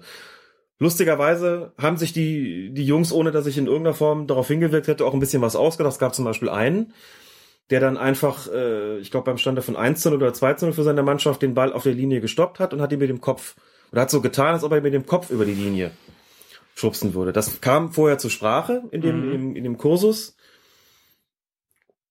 Und das war auch klar, dafür, dafür muss es eine gelbe Karte geben, wenn er das macht. Ähm, er hat es aber sehr geschickt gemacht. Es war nicht ganz klar, war er wirklich noch im Kopf dran oder nicht. Wie ist der, weil er letztlich im Tor gelandet. Der Schiedsrichter hat ihm dann, äh, der hatte schon gelb, hat ihm dann gelb-rot gezeigt. Oh. Oh, gelb-rote Karte auch noch, genau. Videobeweis wäre Ja. dann, aber ja, wegen Tor, ne? Der Spieler sagt, ich war doch gar nicht mit dem Kopf dran. Und der Schiedsrichter macht das einzige Richtige, sagt, so hab ich das aber gesehen. Ja. Und ich stand draußen und dachte, ja, wunderbar, genau. dann hat er gelb-rot gezeigt. Wir dachten, naja, vielleicht ein bisschen streng, sagt, ach komm, bleib drauf. dann hat er, glaube ich, irgendwo noch den Ball weggeschlagen, aber bekam er dann endgültig rot. Also es hat viel Spaß gemacht, äh, lange Rede, kurzer Sinn. cool. Mir hat Spaß gemacht, die, das, die Resonanz, die kam, war von Schülerseite und von Sascha Lafont auch gut gemacht, ähm, hat, hat Spaß gemacht. Ich hoffe jetzt drauf, dass vielleicht wirklich der ein oder andere in Hamburg für Schiedsrichternachwuchs, äh, zum Schiedsrichternachwuchs, vorgesagt, für Schiedsrichternachwuchs sorgt, meinte ich gar nicht, sondern der zum Schiedsrichternachwuchs wird. Würde mich sehr freuen. Ja, also War best- cool beste, eingeladen worden zu sein, hat mich total gefreut. beste Grüße nach Hamburg, äh, Jungs, wenn ihr das hört. Ähm, dann meldet euch doch mal zum Schiedsrichterkurs und nehmt eure Mitschülerinnen am besten einfach mit. Und ähm, es gibt zu diesem Workshop auch ein Interview mit Alex in der Du bist so gut, ich stehe gerade auf und hol's und du äh, weißt, werden wir natürlich alles. äh, verlinken. Da hat Alex sich auch nochmal ausführlich über mehrere Seiten zu Schiedsrichterthemen geäußert. Ähm, Durchblick heißt die Zeitung. Das Ja. Interview wurde von Sascha Lafont gemacht und einem Schüler aus der achten Klasse. Sehr gut. Also auf jeden Fall auch eine sehr gut gemachte Schülerzeitung. Viele Grüße nach Hamburg. Äh, besten Dank für die Einladung. Und ich glaube, wenn sich nochmal wer melden würde mit sowas, äh, wenn du Zeit hast, hast du Lust dazu, ne? Ja, Wunderbar. jederzeit. Äh, wer jetzt nach diesem Podcast sich denkt, boah, ich könnte die Jungs, äh, ich könnte mir da noch mal was anhören, dem sei noch mal unsere Veranstaltung. Der Schiedsrichter im Sportrecht vom 16. November des vergangenen Jahres ans Herz gelegt. Das Ganze gibt's bei YouTube. Ähm, da war ja der Sportrechtler Jan F. Ort, äh, Schiedsrichter Sascha Stegemann, der ja auch so eine juristische Karriere, ähm, eine universitäre juristische Karriere schon hat er die hinter sich oder ist er noch drin? Ich weiß es gar nicht genau. Hat er, glaube ich, hinter sich. Aber er hat eine juristische Aus Ausbildung zumindest. Genau, ja. also sein Vortrag, den er da hält, der ist nicht nur rein regelkundlich, sondern da ist auch schon juristisches Fachwissen, wo du ja ein bisschen die Segel streifen musstest. ja, das war das Deine war Herangehensweise meine war eine andere. Jan Ort war derjenige, der quasi den ausschließlich juristischen Blickwinkel hatte und da ging es auch darum, dass er für die Juristen gesprochen hat. Sascha Stegemann hat es quasi gemischt und hat ähm, an einem Fallbeispiel auch so gesprochen, dass es sowohl Juristen als auch Nicht-Juristen verstehen konnten. Konnten das äh, war schon, also da habe ich auch einiges mitgenommen ähm, von dem, was er gesagt hat. Bei Jan habe ich zugehört und dachte so, boah, das ist schon, äh, da habe ich halt gemerkt, dass ich natürlich kein Jurist bin und mein Part war dann tatsächlich natürlich eher für die Schiedsrichter. Also ihr könnt euch das angucken und das Niveau sinkt immer weiter. Unverschämtheit. Nein, das ist auf jeden Fall ganz interessant. Ich war leider an dem Tag krank, aber Ja. äh, ich habe es mir angeguckt und fand das sehr ähm, spannend, auch das halt das Ganze mal in diesem größeren Kontext nochmal zu sehen. Also das, was wir hier machen, ist ja sozusagen, wir bewegen uns so in diesem rein äh, Regelbereich, aber es gibt natürlich noch einen übergeordneten Bereich, auf den sich dann auch wieder bestimmte Institutionen, Vereine und so weiter beziehen können. Und das ist nicht so ganz einfach. Also das sei hier auch nochmal äh, empfohlen. Ja, und wer uns mal treffen will, der kann das am kommenden Wochenende in München beim TK Schland. So heißt diese Veranstaltung, eine Veranstaltung von Fußballinteressierten Twitterati. Ähm, ist eigentlich immer ganz lustig und am Samstag machst du da auch was. Genau, am Samstag, also zum einen wollte ich beim, beim Fußballturnier wieder pfeifen. Oh. Kriegst du schon wieder einen Strafschuss gegen dich gepfiffen, kennst ja schon, ne? Immer benachteiligt. Immer gegen mich, Schiri. Genau. Und zum anderen wollte ich auch ein bisschen Regelkunde machen. Diesmal sozusagen audiovisuell. Es wird dort eine Veranstaltung geben, ein na, Vortrag möchte ich es gar nicht nennen. Also es soll ja schon auch in, ein bisschen interaktiv sein. Thema wird jedenfalls sein Kuriositäten des Regelwerks. Ich habe ein paar Videoszenen rausgesucht mit, ja, was das ist YouTube ja einfach wirklich großartig und andere Videoportale, wo man Szenen sehen kann mit ähm, Geschehnissen im Fußball, die man nur selten zu sehen bekommt, die und gleichzeitig, die gleichzeitig regelkundlich, regeltechnisch wirklich spannend sind. Und da bin ich mal gespannt, wie viel die anwesenden Twitterer und Twitterinnen von Colinas Erben mitgenommen haben. Bin gespannt, wie weit sie, gut, sie schon Bescheid wissen. Und es soll dann jeweils eine regeltechnische Einordnung geben. Also wird letztlich dann auch aufgelöst, wie zu entscheiden ist in solchen Situationen und warum man das Ganze so tun muss. Das soll mein Part am Samstagabend sein. Ich bin Ja. gespannt. Ich befürchte, dass das für die Hörerinnen und Hörer von Colinas Erben natürlich total langweilig sein wird, weil die das natürlich sofort auflösen. Nein, keine Ahnung. Genau, äh, dann warst du noch bei einem Tribünengespräch, auch beim Rasenfunk, äh, hast über ähm, den Leipziger Fußballverein gesprochen. Äh, ein episches Werk, Sechs Stunden. sechs Stunden Podcast, also es Also nicht nur ich, muss man dazu sagen. zum ne? Glück Bitte, nicht nur eine Person, sondern es war Ja. eine lebhafte Diskussion, sehr empfehlenswert, äh, empfehlenswert, ähm, sehr tiefgründig. Also auch da das Tribünengespräch vom Rasenfunk sehr zu empfehlen. Und dann gratulieren wir natürlich an dieser Stelle den Wochenendrebellen. Die haben nämlich den Grimme Online Award gewonnen. Natürlich nicht nur für den Podcast, sondern auch für das, was sie auf ihrer Homepage machen. Äh, ich Aber das- wohlverdient. ich finde das ganz fantastisch. Ja. Also es gibt ja, da wurden dann so große WDR-Produktionen ausgezeichnet, ne, so Virtual Rea- Reality aus dem Dom zum Beispiel oder was zur Landtagswahl, was sicherlich auch alles toll ist und so, ne, aber ich fand's super, dass da Ja. die beiden ausgezeichnet wurden und äh, JJ war natürlich total cool. Äh, Papsi war ganz aufgelöst. Ich habe die beiden dann an dem Abend noch getroffen. Das war für mich eines der Highlights der letzten ähm, Monate, die beiden da so zu treffen und die, ja, äh, einer konnte es nicht glauben, dem anderen war es total klar, das war total lustig ähm, und ja, auch an dieser Stelle beste Grüße und natürlich die absolute Podcast-Empfehlung für ähm, ja, Radio Rebell ähm, heißt der Podcast. Glaube ich, der deutschsprachige Podcast mit dem besten Vorspann. So viel sei schon mal verraten, wer es noch nicht gehört hat ähm, sollte sich das auf jeden Fall mal runterladen.